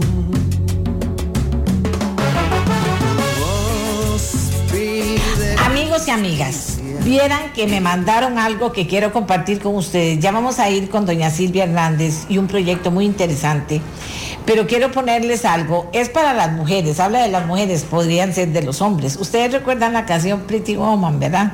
Bueno, entonces me mandan, no sé cómo llamarlo, un videito, algo chiquitito, yo lo amplié, eh, donde dice cómo se sienten las mujeres de los de, de 60 años para arriba. Dice, cómo se sienten las mujeres de 60 años para arriba eh, cuando, cuando cuando reciben o después de recibir la segunda dosis de la vacuna. Y lo quiero poner a todas las mujeres de 60 años para arriba con una sonrisa enorme. Ojalá pongamos la canción y la bailemos más tarde. Pero vean qué cosa más linda. Me parece un cariñito y entonces la pongo. Tal vez a gente le caiga, no le caiga muy bien, pero sí sé que a todas las de 60 años, mayores de 60 años, después de ponerse la, la segunda dosis de la vacuna, se van a sentir así. ¿De acuerdo? ¿Qué les pareció? Díganme qué les pareció, mis amores. Así que a sacar todas aquellas cosas lindas que tenemos adentro de todas las mujeres con la segunda vacuna, cuidarnos más, sentirnos bonitas, sentirnos agradecidas, sentirnos eh, todo, admiradas, porque somos porque tenemos ese derecho, pero no me diga usted que después de que dijeron viene la vacuna y con la segunda vacuna eh, ya se puede tener cierta seguridad, no del todo seguirse cuidando, uno dijo, mira, tengo una oportunidad nueva de verme bonita, de sentirme bien, de estar contenta. ¿De acuerdo? Eso es importante. Ahora sí, con la diputada Silvia Hernández, ella es diputada del Partido Liberación Nacional. Eh, vamos a ver, recuerden ustedes que los diputados están los viernes, pero hoy como tenía el ministro y me había dado la entrevista, entonces eh, que le había pedido hace mucho tiempo, pero muy agradecida que me la haya dado, eh, resulta que dije, no, voy a pasar el tema con los diputados para la segunda parte. Atracción de rentistas, inversionistas y pensionados. ¿Con qué tiene que ver exactamente esto? ¿De qué se trata? ¿En qué estado está? Bueno, doña Silvia Hernández, doña María Inés Solís y doña Milady Alvarado son tres diputadas que trabajaron en este proyecto. Doña Silvia nos lo presenta y nos cuenta por qué consideran que es algo importante de avanzar en este momento y en qué estado se encuentra. Doña Silvia, muy buenos días y adelante. Muy, muy buenos días, doña Amelia, y un cordial saludo a todas las personas que nos acompañan esta mañana. Eh, sí, vamos a ver, este, este es un tema muy importante. En efecto, se presentó, es un proyecto que presentamos en conjunto las tres diputadas, doña Marínez Solís de la Unidad Social Cristiana, doña Milady Alvarado, Restauración Nacional y mi persona. Eh, Costa Rica sigue posicionándose en los primeros lugares. En efecto, está dentro de los 10 mejores destinos en el mundo para jubilarse. Esto de acuerdo con, con el último índice que mide 10 variables alrededor de estos países para poder variar, perdón, para poder definir cuáles serían los destinos óptimos para la jubilación de las personas. Esas variables incluyen, por ejemplo, facilidades de alojamiento que pueda tener el país, facilidades para obtener visas de residentes, beneficios en general, entretenimiento, el clima del país y las ciudades, las condiciones de las ciudades. Costa Rica se ubicó en el tercer lugar por debajo únicamente de Portugal y Panamá. Eso en razón de que Panamá y Portugal tienen unas condiciones de beneficios fiscales que se vuelven mucho más atractivos a la hora de querer atraer a estas personas. Así también el proyecto lo que busca de esta forma es que una vez que la pandemia se controle, ahora que estamos tomando todo el proceso de vacunación y una vez que esta pandemia se controle o finalice, el país va a tener una apertura enorme de competencia con el resto de los países, de atraer turismo, de dinamizar muchísimo más ese sector. Por eso el proyecto yo diría que tiene cinco elementos vitales. Lo primero, con este proyecto de atracción de rentistas, inversionistas y pensionados, como número uno se impulsa a Costa Rica como lugar de destino. La última vez que en este país, doña Amelia, se hizo una ley de beneficios de impulso para atraer residentes pensionados en 1971, se fortaleció enormemente la imagen país como un destino ideal para extranjeros. No tenemos duda de que la atracción de inversionistas, rentistas y pensionados va a representar nuevamente una oportunidad para impulsar a Costa Rica como ese destino, como esa propuesta eh, de atracción de personas. El número dos es la competitividad. Costa Rica se posicionó en tercer lugar en este índice global de retiro que yo mencionaba, superado únicamente por Portugal y Panamá, y este proyecto va a brindar ahora sí los beneficios, un paquete de beneficios que pueda hacer que el país se vuelva mucho más competitivo entre otros destinos para poderse volver más agresivo. El tercer lugar es la actividad económica y a este es el que quisiera hacer más énfasis a lo largo de la semana, doña Amelia. Usted ha insistido muchísimo, inclusive con los alcaldes, de cómo dinamizar muchísimo más el sector, buscando eh, que el sector turismo beneficie a las regiones, a las distintas eh, regiones del país, una posibilidad de dinamismo. Hablando, por ejemplo, del proyecto de nómadas digitales. Este proyecto tiene un beneficio adicional y es que con el flujo de divisas a través de compras o alquileres de casas, la estimulación del comercio de compras y bienes y servicios también se va a dar. Estas personas están obligadas a realizar, en el caso de inversionistas, una inversión mínima en el país una vez que obtienen la categoría de inversionistas, que no es menor a los 150 mil dólares. Eso va a dinamizar no solamente la compra de casas, en el caso de jubilados o pensionados, el alquiler de casas, pero además la estimulación del comercio de bienes y servicios. Por ejemplo, si un inversionista adquiere un hotel, eh, eso también va a ir asociado a toda la dinamización o posibilidades de empleos directos e indirectos. Y ese sería el punto número cuatro. El poder crear empleos directos e indirectos mediante las inversiones que se generen en el país. Y finalmente, reforzar muchísimo más la visita internacional, estos inversionistas, rentistas y pensionados van a promover el destino de Costa Rica entre familiares y amigos, contribuyendo muchísimo más a la visita. Que esto es la panacea en el tema de reactivación económica, no, no estamos diciendo eso, pero sí es una apuesta puntual para atraer recursos sanos al país en un momento en el que la economía entra en una lenta recuperación, pero al menos en una recuperación es una apuesta para atraer este tipo de personas, inversionistas, rentistas y pensionados, que vayan a contribuir al rescate de un sector puntual, que es el sector turismo, y se alimente de ese modelo, y es al que usted ha señalado toda la semana, de rescatar con una opción adicional los miles de empleos que se han perdido consecuencia de la pandemia no solo a nivel mundial, sino en el país, sentando las bases de un conjunto de beneficios que se vuelvan un catalizador más de la reactivación económica en medio de estas necesidades que está teniendo el país. Silvia, ¿y cómo va esto? ¿Cómo se recibió en la asamblea?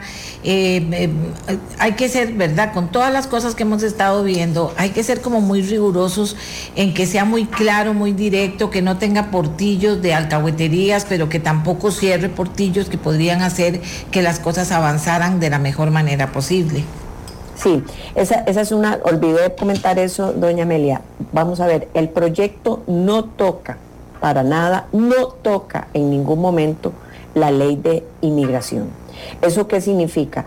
Que las personas siguen manteniendo exactamente las mismas atribuciones u obligaciones que establece el marco normativo migratorio para que una persona pueda tener esa potestad de visa como residente, como rentista y pensionado. Eso está ampliamente regulado por la ley de migración. Nosotros no tocamos eso. Lo que hicimos fue crear un marco de incentivos, como se hizo en el pasado, hace muchísimos años, para que estas personas sientan que puedan tener algún atractivo en comparación con otros países de venir al país, manteniendo eso sí las mismas obligaciones de ingreso y de permanencia que ya establece la ley migratoria. Por supuesto, con incentivos como cuáles, que en lugar de venir al país inversionistas haciendo una inversión mínima de 200 mil dólares, la hagan de 150 mil dólares.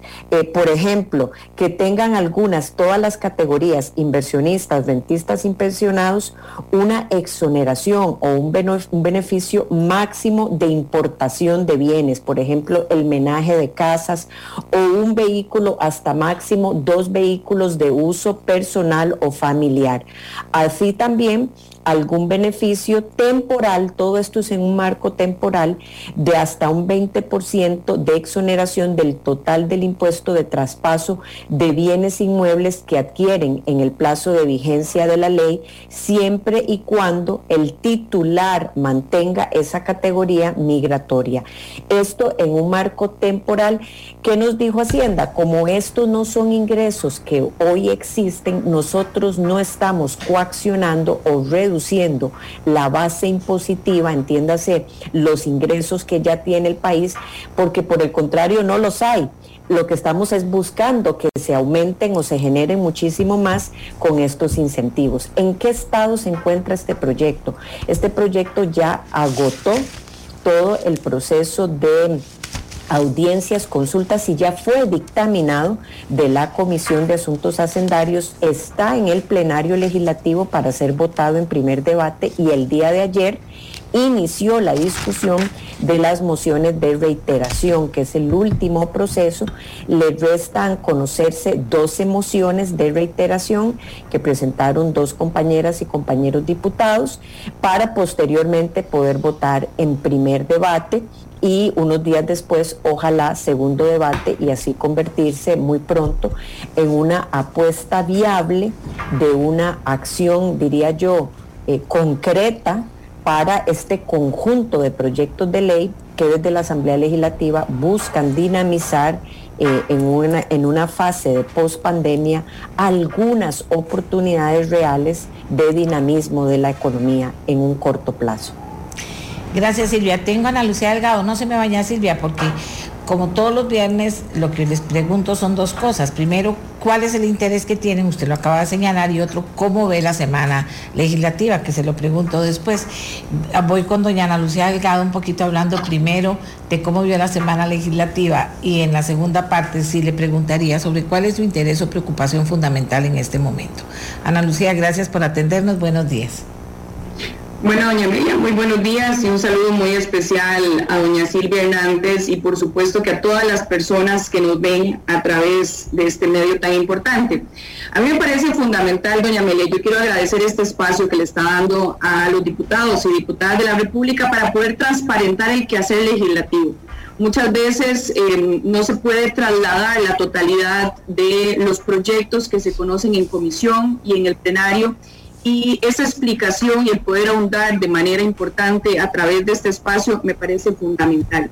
Esta semana eh, salieron pocos proyectos del plenario legislativo. Uno que se generó en segundo debate que me parece importantísimo fue la aprobación de un préstamo entre Costa Rica y el BID para la construcción de 35 delegaciones policiales y 8 centros cívicos a lo largo y ancho del país. Esto es un proyecto que ya tenía bastante tiempo de estarse trabajando en la Comisión de Narcotráfico. Sin embargo, se alerta de manera importante que existe una muy poca ejecución con algunos préstamos de infraestructura.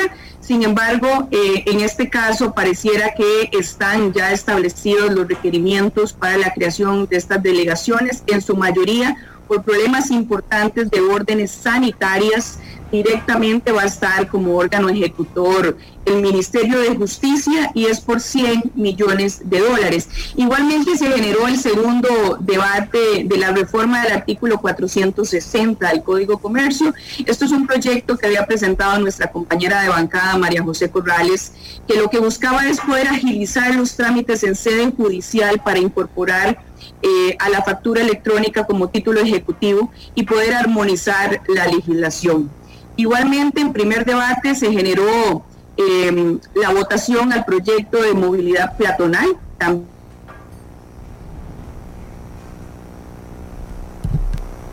Em, en representación de la diputada Paola Valladares, quien ha movido este proyecto, venía en conjunto eh, suscrito con otros compañeros diputados y diputadas de Liberación Nacional, que lo que buscaba es priorizar el tema de la movilización de personas en los 82 cantones de forma segura, trasladando el costo de la construcción de aceras ya no a em, las personas que viven sobre línea de calle, sino a los municipios y declara de interés público la movilidad peatonal eh, integral inclusiva. Me parece que estos proyectos fueron proyectos importantes durante la semana, pero yo sí quisiera que pudiéramos puntualizar el quehacer de la Comisión de Asuntos Hacendarios. El día miércoles, lamentablemente, no se realizó el plenario porque no había agenda. Hay que recordar que esta agenda es convocada por el Poder Ejecutivo y lamentablemente los miércoles que son de orden constitucional no se tenía previsto un proyecto para realizar eh, pues, la convocatoria. La Comisión de Asuntos Hacendarios aprovechó el día miércoles para realizar su sesión ordinaria y poder extenderla aún más y se eh, generaron tres temas importantísimos en la Comisión de Asuntos Hacendarios. El primero fue la aprobación de un presupuesto extraordinario y modificación presupuestaria. Había que recordar que eh, tiempo atrás se había aprobado la ley Pagar, que eran más de 109 mil millones de colones que iban dirigidos a amortizar, deuda interna. Esto se generó efectivamente en su integralidad y también se incorporó eh, una parte del contrato de préstamo de Hacienda Digital para poder cumplir con la fase de presupuestación. Eh, igualmente eh, se aprobó, se dictaminó en la comisión el proyecto de doña Yoleni León, Em, relacionado con la adecuada recaudación del impuesto de renta de las personas multipensiones, eh, generando de manera puntual una exclusión a aquellas pensiones relacionadas con el régimen obligatorio voluntario de pensiones y el ETCL. Importante señalar que este proyecto no genera impuestos, sino lo que busca es darle herramientas más bien al Ministerio de Hacienda para generar una adecuada y correcta recaudación en materia de multipensiones. Hay que recordar que hay personas que al margen del régimen obligatorio o voluntario de pensiones o FCL cuentan con dos, tres, cuatro, cinco pensiones y con esta herramienta se pretende mejorar esa capacidad recaudatoria por parte del Ministerio de Hacienda. Por supuesto que la comisión hace eh, aprobación de esa moción que permite la exclusión y traslada ya este proyecto a el plenario legislativo. Otro tema que me parece de vital importancia subrayar es que se conoce eh, algunos criterios relacionados con el fondo de avales. Este famoso proyecto que es esperadísimo por muchos porque eh, genera reactivación económica y lo que busca es inyectarle flujo de capital a eh, las empresas que están en una situación pues bastante complicadas por temas de insuficiencia de garantía o ausencia de liquidez para poder solventar el giro comercial.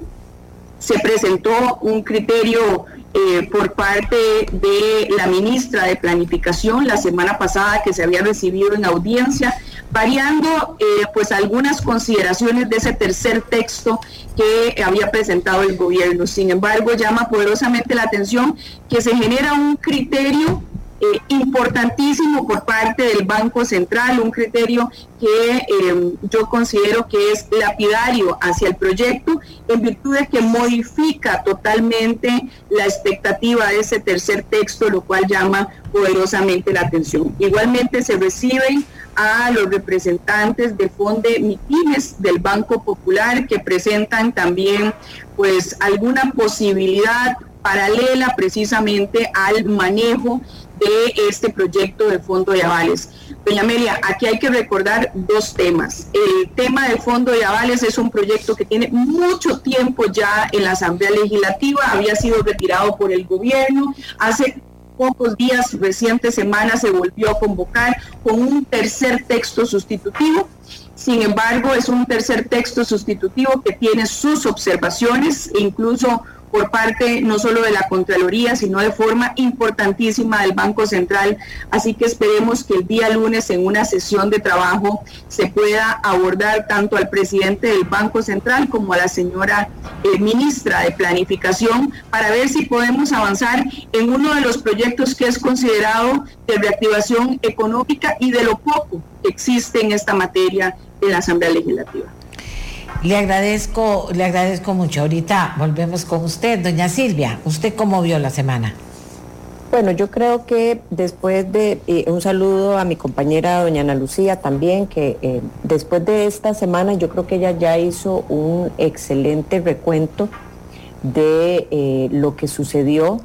Yo le sumaría mm, varias cosas. Lo primero es que también hubo una importantísima rendición de cuentas a lo largo de esta semana en el tercer de la Asamblea Legislativa. El más importante de resaltar es el que tiene que ver con el manejo de la adquisición de bienes por parte de la Caja Costarricense del Seguro Social, en este caso de mascarillas, y el uso o la asignación del bono proteger. Yo creo que eso es vital de resaltar. Tuvimos a la señora Contralora General de la República en la Asamblea Legislativa, en donde claramente eh, ahondó sobre la distribución y asignación del bono proteger a través del informe que ya anteriormente habían rendido y que dice abiertamente las irregularidades que se dieron a la incorrecta asignación del bono proteger. Y yo quiero señalar esto no solamente por recordar la labor que se hizo en esta semana, sino, doña Amelia, ligarla a la labor de la Comisión de Asuntos Hacendarios. Hace aproximadamente unos ocho meses, seis meses, en el medio de la pandemia, esta comisión rechazó un presupuesto extraordinario. Casi que es la primera vez en la historia que una comisión rechaza o archiva un presupuesto extraordinario en el plenario legislativo eh, después de que la comisión de hacendarios también eh, recomienda ese archivo y el plenario legislativo en su mayoría lo acepta. Y en aquel momento el rechazo el año anterior de ese presupuesto extraordinario tuvo que ver en mucho de que el gobierno a través de Limas no rendía el informe que se había puesto como obligatorio sobre la entrega del bono proteger. Esos pesos y contrapesos que nosotros alegamos en ese momento como una necesidad. La comisión ya le había establecido los momentos para hacer entrega de ese informe de cómo se estaban asignando los recursos del bono proteger y en aquel momento, no sé si Costa Rica recuerda, eh, usted, doña Amelia y quienes nos escuchan, que inclusive se señaló muchísimo a la comisión diciendo que atrasaban, si se rechazaba ese presupuesto, la entrega de los bonos proteger. Pero es que casualmente ese es el ejercicio riguroso que no siempre se ve en su momento del control político. Y la Comisión de Asuntos Hacendarios le dijo al gobierno, vaya, no le estamos rechazando los recursos, le estamos diciendo que haga su labor de pesos y contrapesos, de rendición de cuentas, entregue el informe a la Contraloría General de la República, transparente el uso de los recursos y posteriormente, de forma inmediata, como así sucedió, nosotros eh, caminamos otro presupuesto extraordinario. Bueno, eso es prácticamente un ejemplo ligado a lo que sucedió esta semana, en donde la caja rindió cuentas y así también la señora Contralora General de la República ha venido eh, concientizando sobre las filtraciones y sobre el uso eh, inadecuado en la asignación de recursos del bono proteger, que requería, estamos clarísimos que fue una medida extraordinaria, probablemente sin la experiencia previa de ningún país en el mundo en la asignación de recursos para ayudar en medio de la pandemia. Pero eso no evitó o no debió de evitar que se hicieran los controles mínimos que la Asamblea Legislativa estableció. Es que no fue la Contraloría. La Asamblea Legislativa le dio esa labor a la Contraloría y hoy la Contraloría lo que hace es rendirnos cuentas. Esto de alguna forma se vincula, doña Amelia, con ese ciclo presupuestario que esta comisión implementó, no solamente desde la reforma del reglamento de la Asamblea Legislativa, en donde se trajo a la Comisión de Hacendarios la entrega de la liquidación presupuestaria y así esta comisión ahora tiene no solamente que aprobar la elaboración del presupuesto, sino revisar cómo se ejecuta ese presupuesto año a año.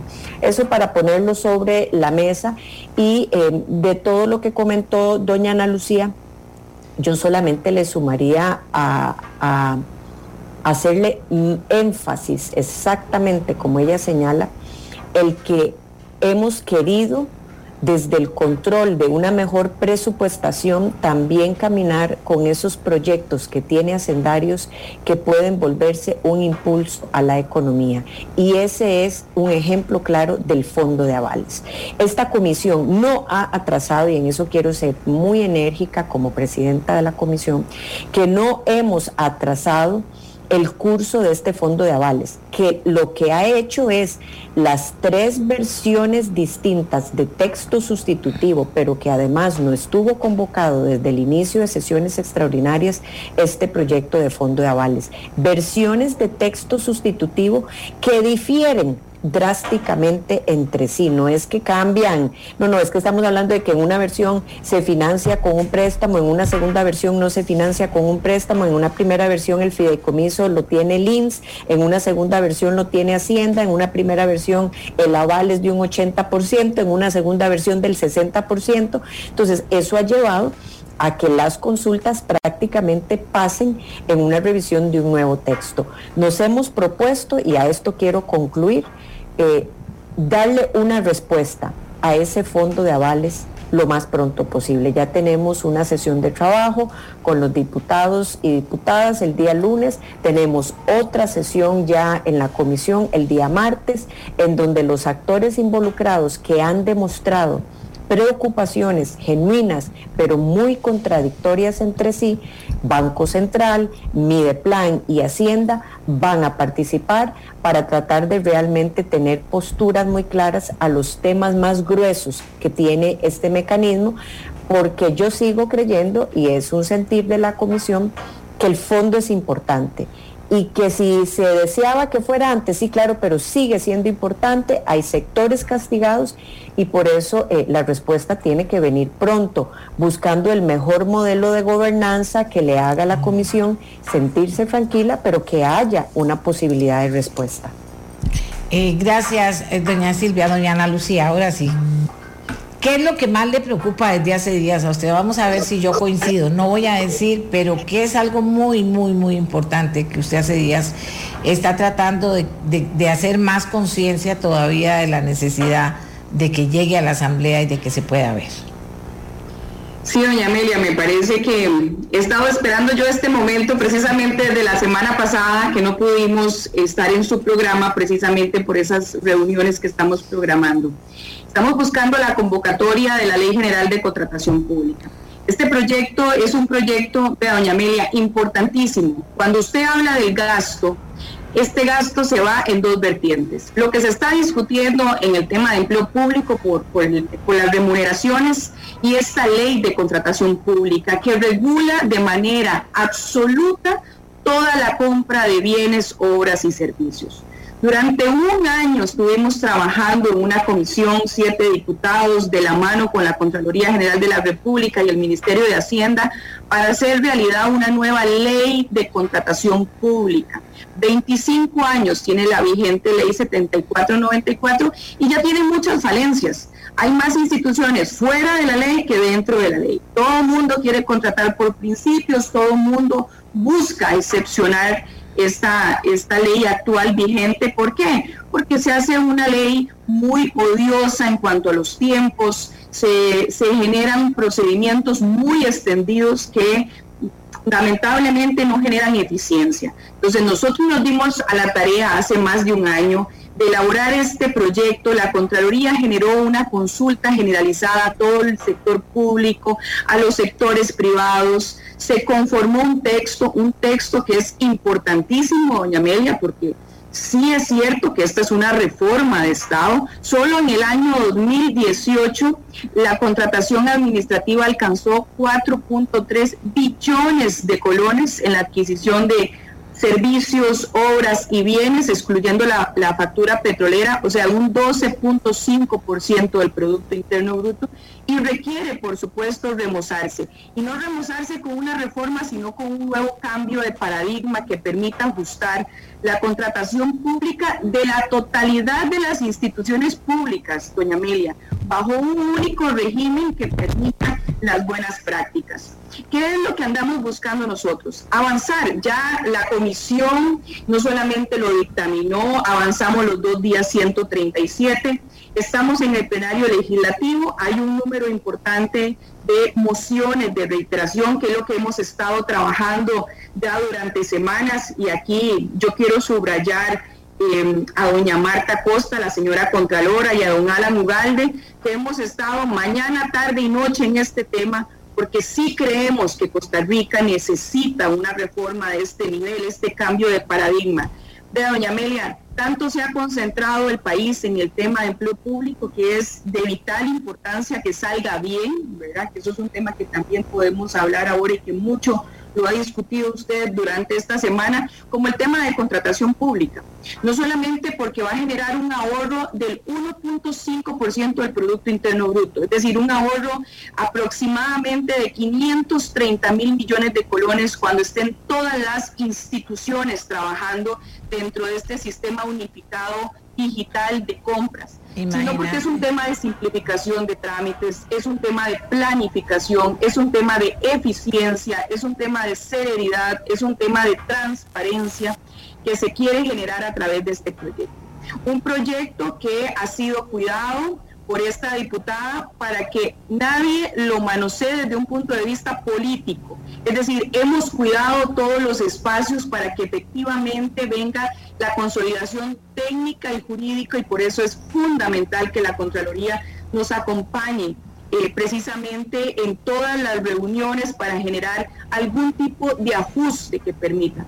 Así que yo espero que esta próxima semana efectivamente eh, el señor presidente, la señora ministra de la presidencia convoque ya de forma definitiva este proyecto para conocerlo.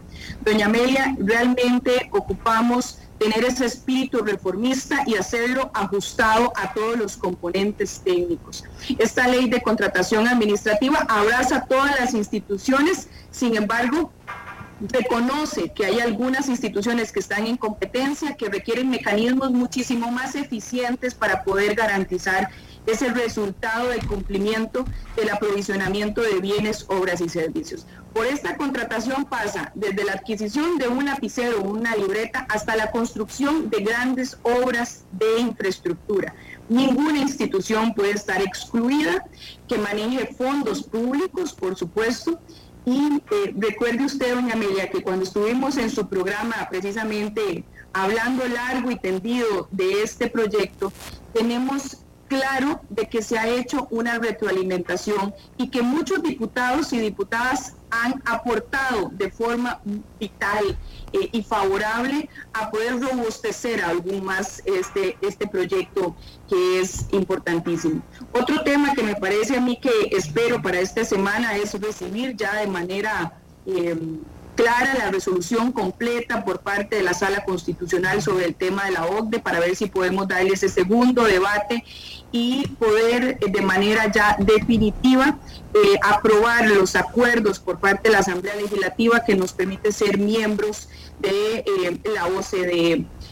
otros temas importantes que quedan sobre el tapete, doña Bella, que me parece fundamental es seguir avanzando en los temas de reactivación económica.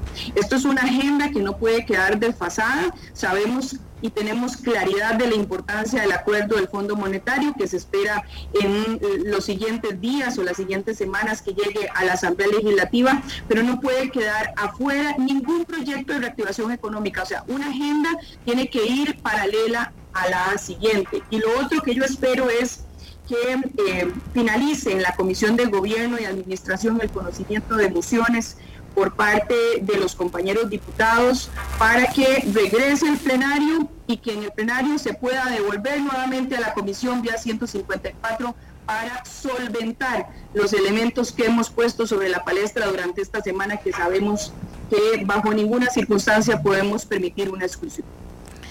Bueno, amigas y amigos, gracias a doña Silvia, gracias a doña Ana Lucía Delgado y viene don Erwin Macís para cerrar este bloque. Gracias, señoras diputadas. Adelante, don Erwin Macís. Semana legislativa, ¿cómo la vio? Muchas gracias, doña Amelia. Un saludo para todos los que nos están escuchando. Pues bueno, de, mucho provecho y también noticias eh, que han llamado eh, poderosamente la atención. Yo sí quisiera, tal vez, doña Amelia, aprovechar para indicarle que el proyecto eh, que reportamos en, este espacio la semana pasada y que representaba ciertamente un, problema eh, porque aumentaba el impuesto, el transporte de carga pesada y que además iba a repercutir en, en todos los sectores eh, en función de que el transporte de carga pesada pues lleva medicina, materiales de construcción, eh, agricultura. Eh, al incrementar el impuesto nos iba a afectar a todos. Ese proyecto fue retirado esta semana, ayer justamente de, plenario, y yo agradezco mucho que lo hayan retirado porque realmente tiene una afectación grande, importante para, para todos los los costarricenses. Eh, y bueno, eh, fue reportado en este espacio, así que por, eso también lo menciono. Eh, me parece importante también, por lo menos para mí, mencionar que presenté un proyecto de ley para poder rebajar el impuesto al GLP ese es el gas que se está utilizando en más de 700 mil hogares eh, que cocinan eh, y por lo menos 500 industrias y 5 mil comercios en el país, en hotelería, eh, etcétera, en comercio. Esa es, esa es digamos, la, la, fuente de energía más utilizada o de mayor crecimiento de consumo en el país. Me parece que es muy importante poder este, bajarle el impuesto que, que se paga por, por utilizar em, este gas y, eh, y bueno, y, eso no representaría tampoco un descalabro en, las finanzas del país, pero sí tendría un impacto muy positivo en, eh, en el consumidor. Eh, restaurantes, hoteles, industrias, comercios que están en estos momentos abasteciéndose con, con el GLP.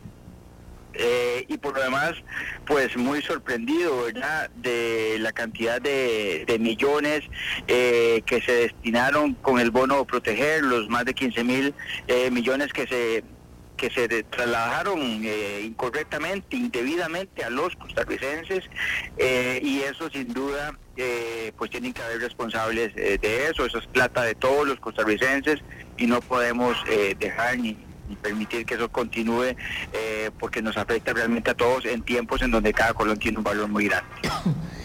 Gracias, Erwin. Y qué dicha que menciona, todos los diputados lo mencionaron. Eh, gracias y qué dicha que, también aquí vamos avanzando. Me parece importante en espacio para que la gente conozca lo que están haciendo los diputados. Eh, Jonathan Prendas está en un asunto familiar, pero me grabó tres minutos para que ustedes escucharan también su posición sobre esto que le preocupó durante que le preocupó fundamentalmente de lo que ocurrió esta semana, que fue precisamente la comparecencia de la Contralora y el tema de que no fueron 1.072 millones, fueron 15 mil millones aproximadamente eh, los que se dieron a quien no se debían dar. Saludos, doña Amelia, y saludos a toda la familia de Costa Rica que se encuentra en sintonía en las diferentes plataformas tecnológicas. Así como usted lo señala, ayer fue un día muy importante en la investigación que se sigue en la Comisión de Control de Ingreso y Gasto Público por el uso de los fondos del bono proteger. Recordarle nada más, doña Amelia, que esta investigación se abrió gracias a una moción que presenté en conjunto con mis compañeros de Nueva República y que buscaba verificar si los dineros públicos aprobados en la Asamblea Legislativa para dar a las personas afectadas por el COVID-19 se usaron de buena Eh, podemos confirmar que las palabras de la Contralora General de la República de ayer fueron sumamente contundentes. Doña Marta Costa rebatió los argumentos que semanas atrás dieran la ministra Yanina Enarte y el ministro Juan Luis Bermúdez, los responsables directos del bono proteger. Ellos en su momento dijeron que todo estaba en orden, que el dinero se usó de buena manera y que la Contralora, los diputados, los medios de comunicación nos habíamos equivocado al señalar el pésimo uso de los dineros públicos. Por ejemplo, doña Amelia, se confirmó que hay serias dudas del uso que el gobierno le dio a entre 11 y 15 mil millones de colones, pues no hay garantía de que los dineros lo recibieran quienes lo ocupaban. Para dimensionar este monto, si partimos esta cifra entre 125 mil colones por beneficiario por tres meses, estaríamos hablando de que ese dinero pudo haber ayudado a 40 mil personas en necesidad y no en esta forma que fue entregado que no se sabe a quién se le entregó o si fue bien recibido.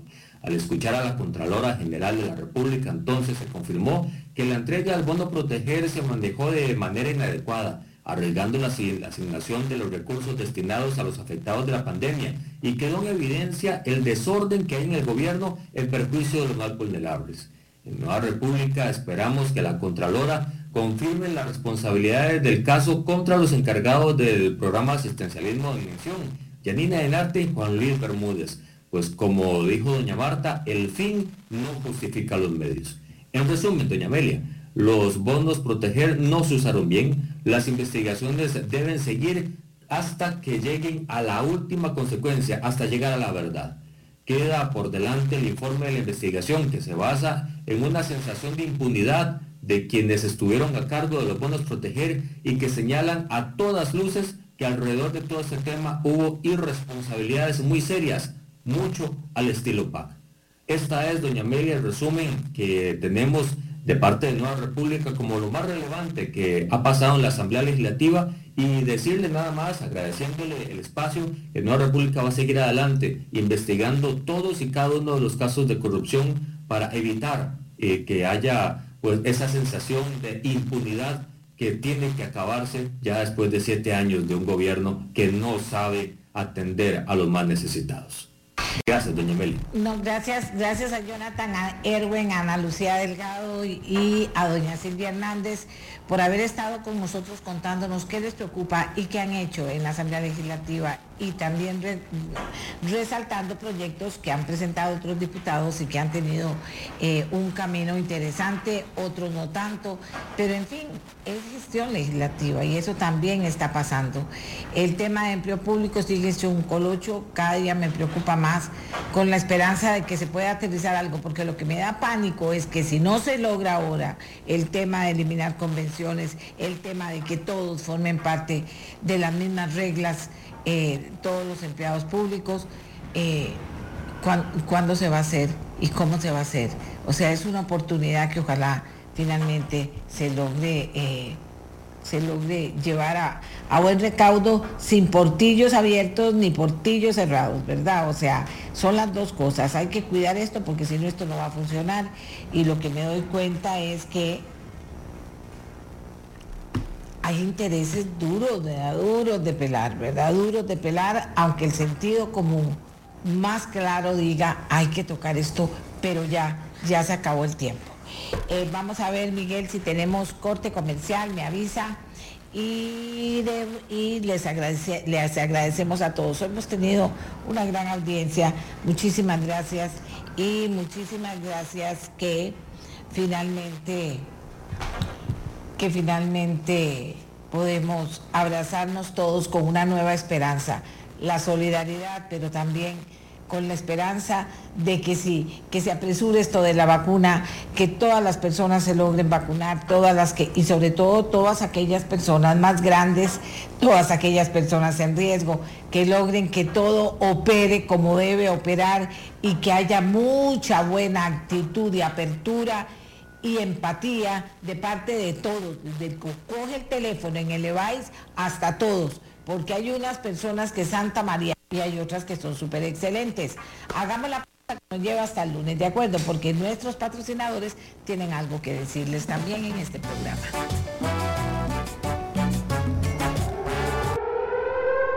Este programa fue una producción de Radio Monumental.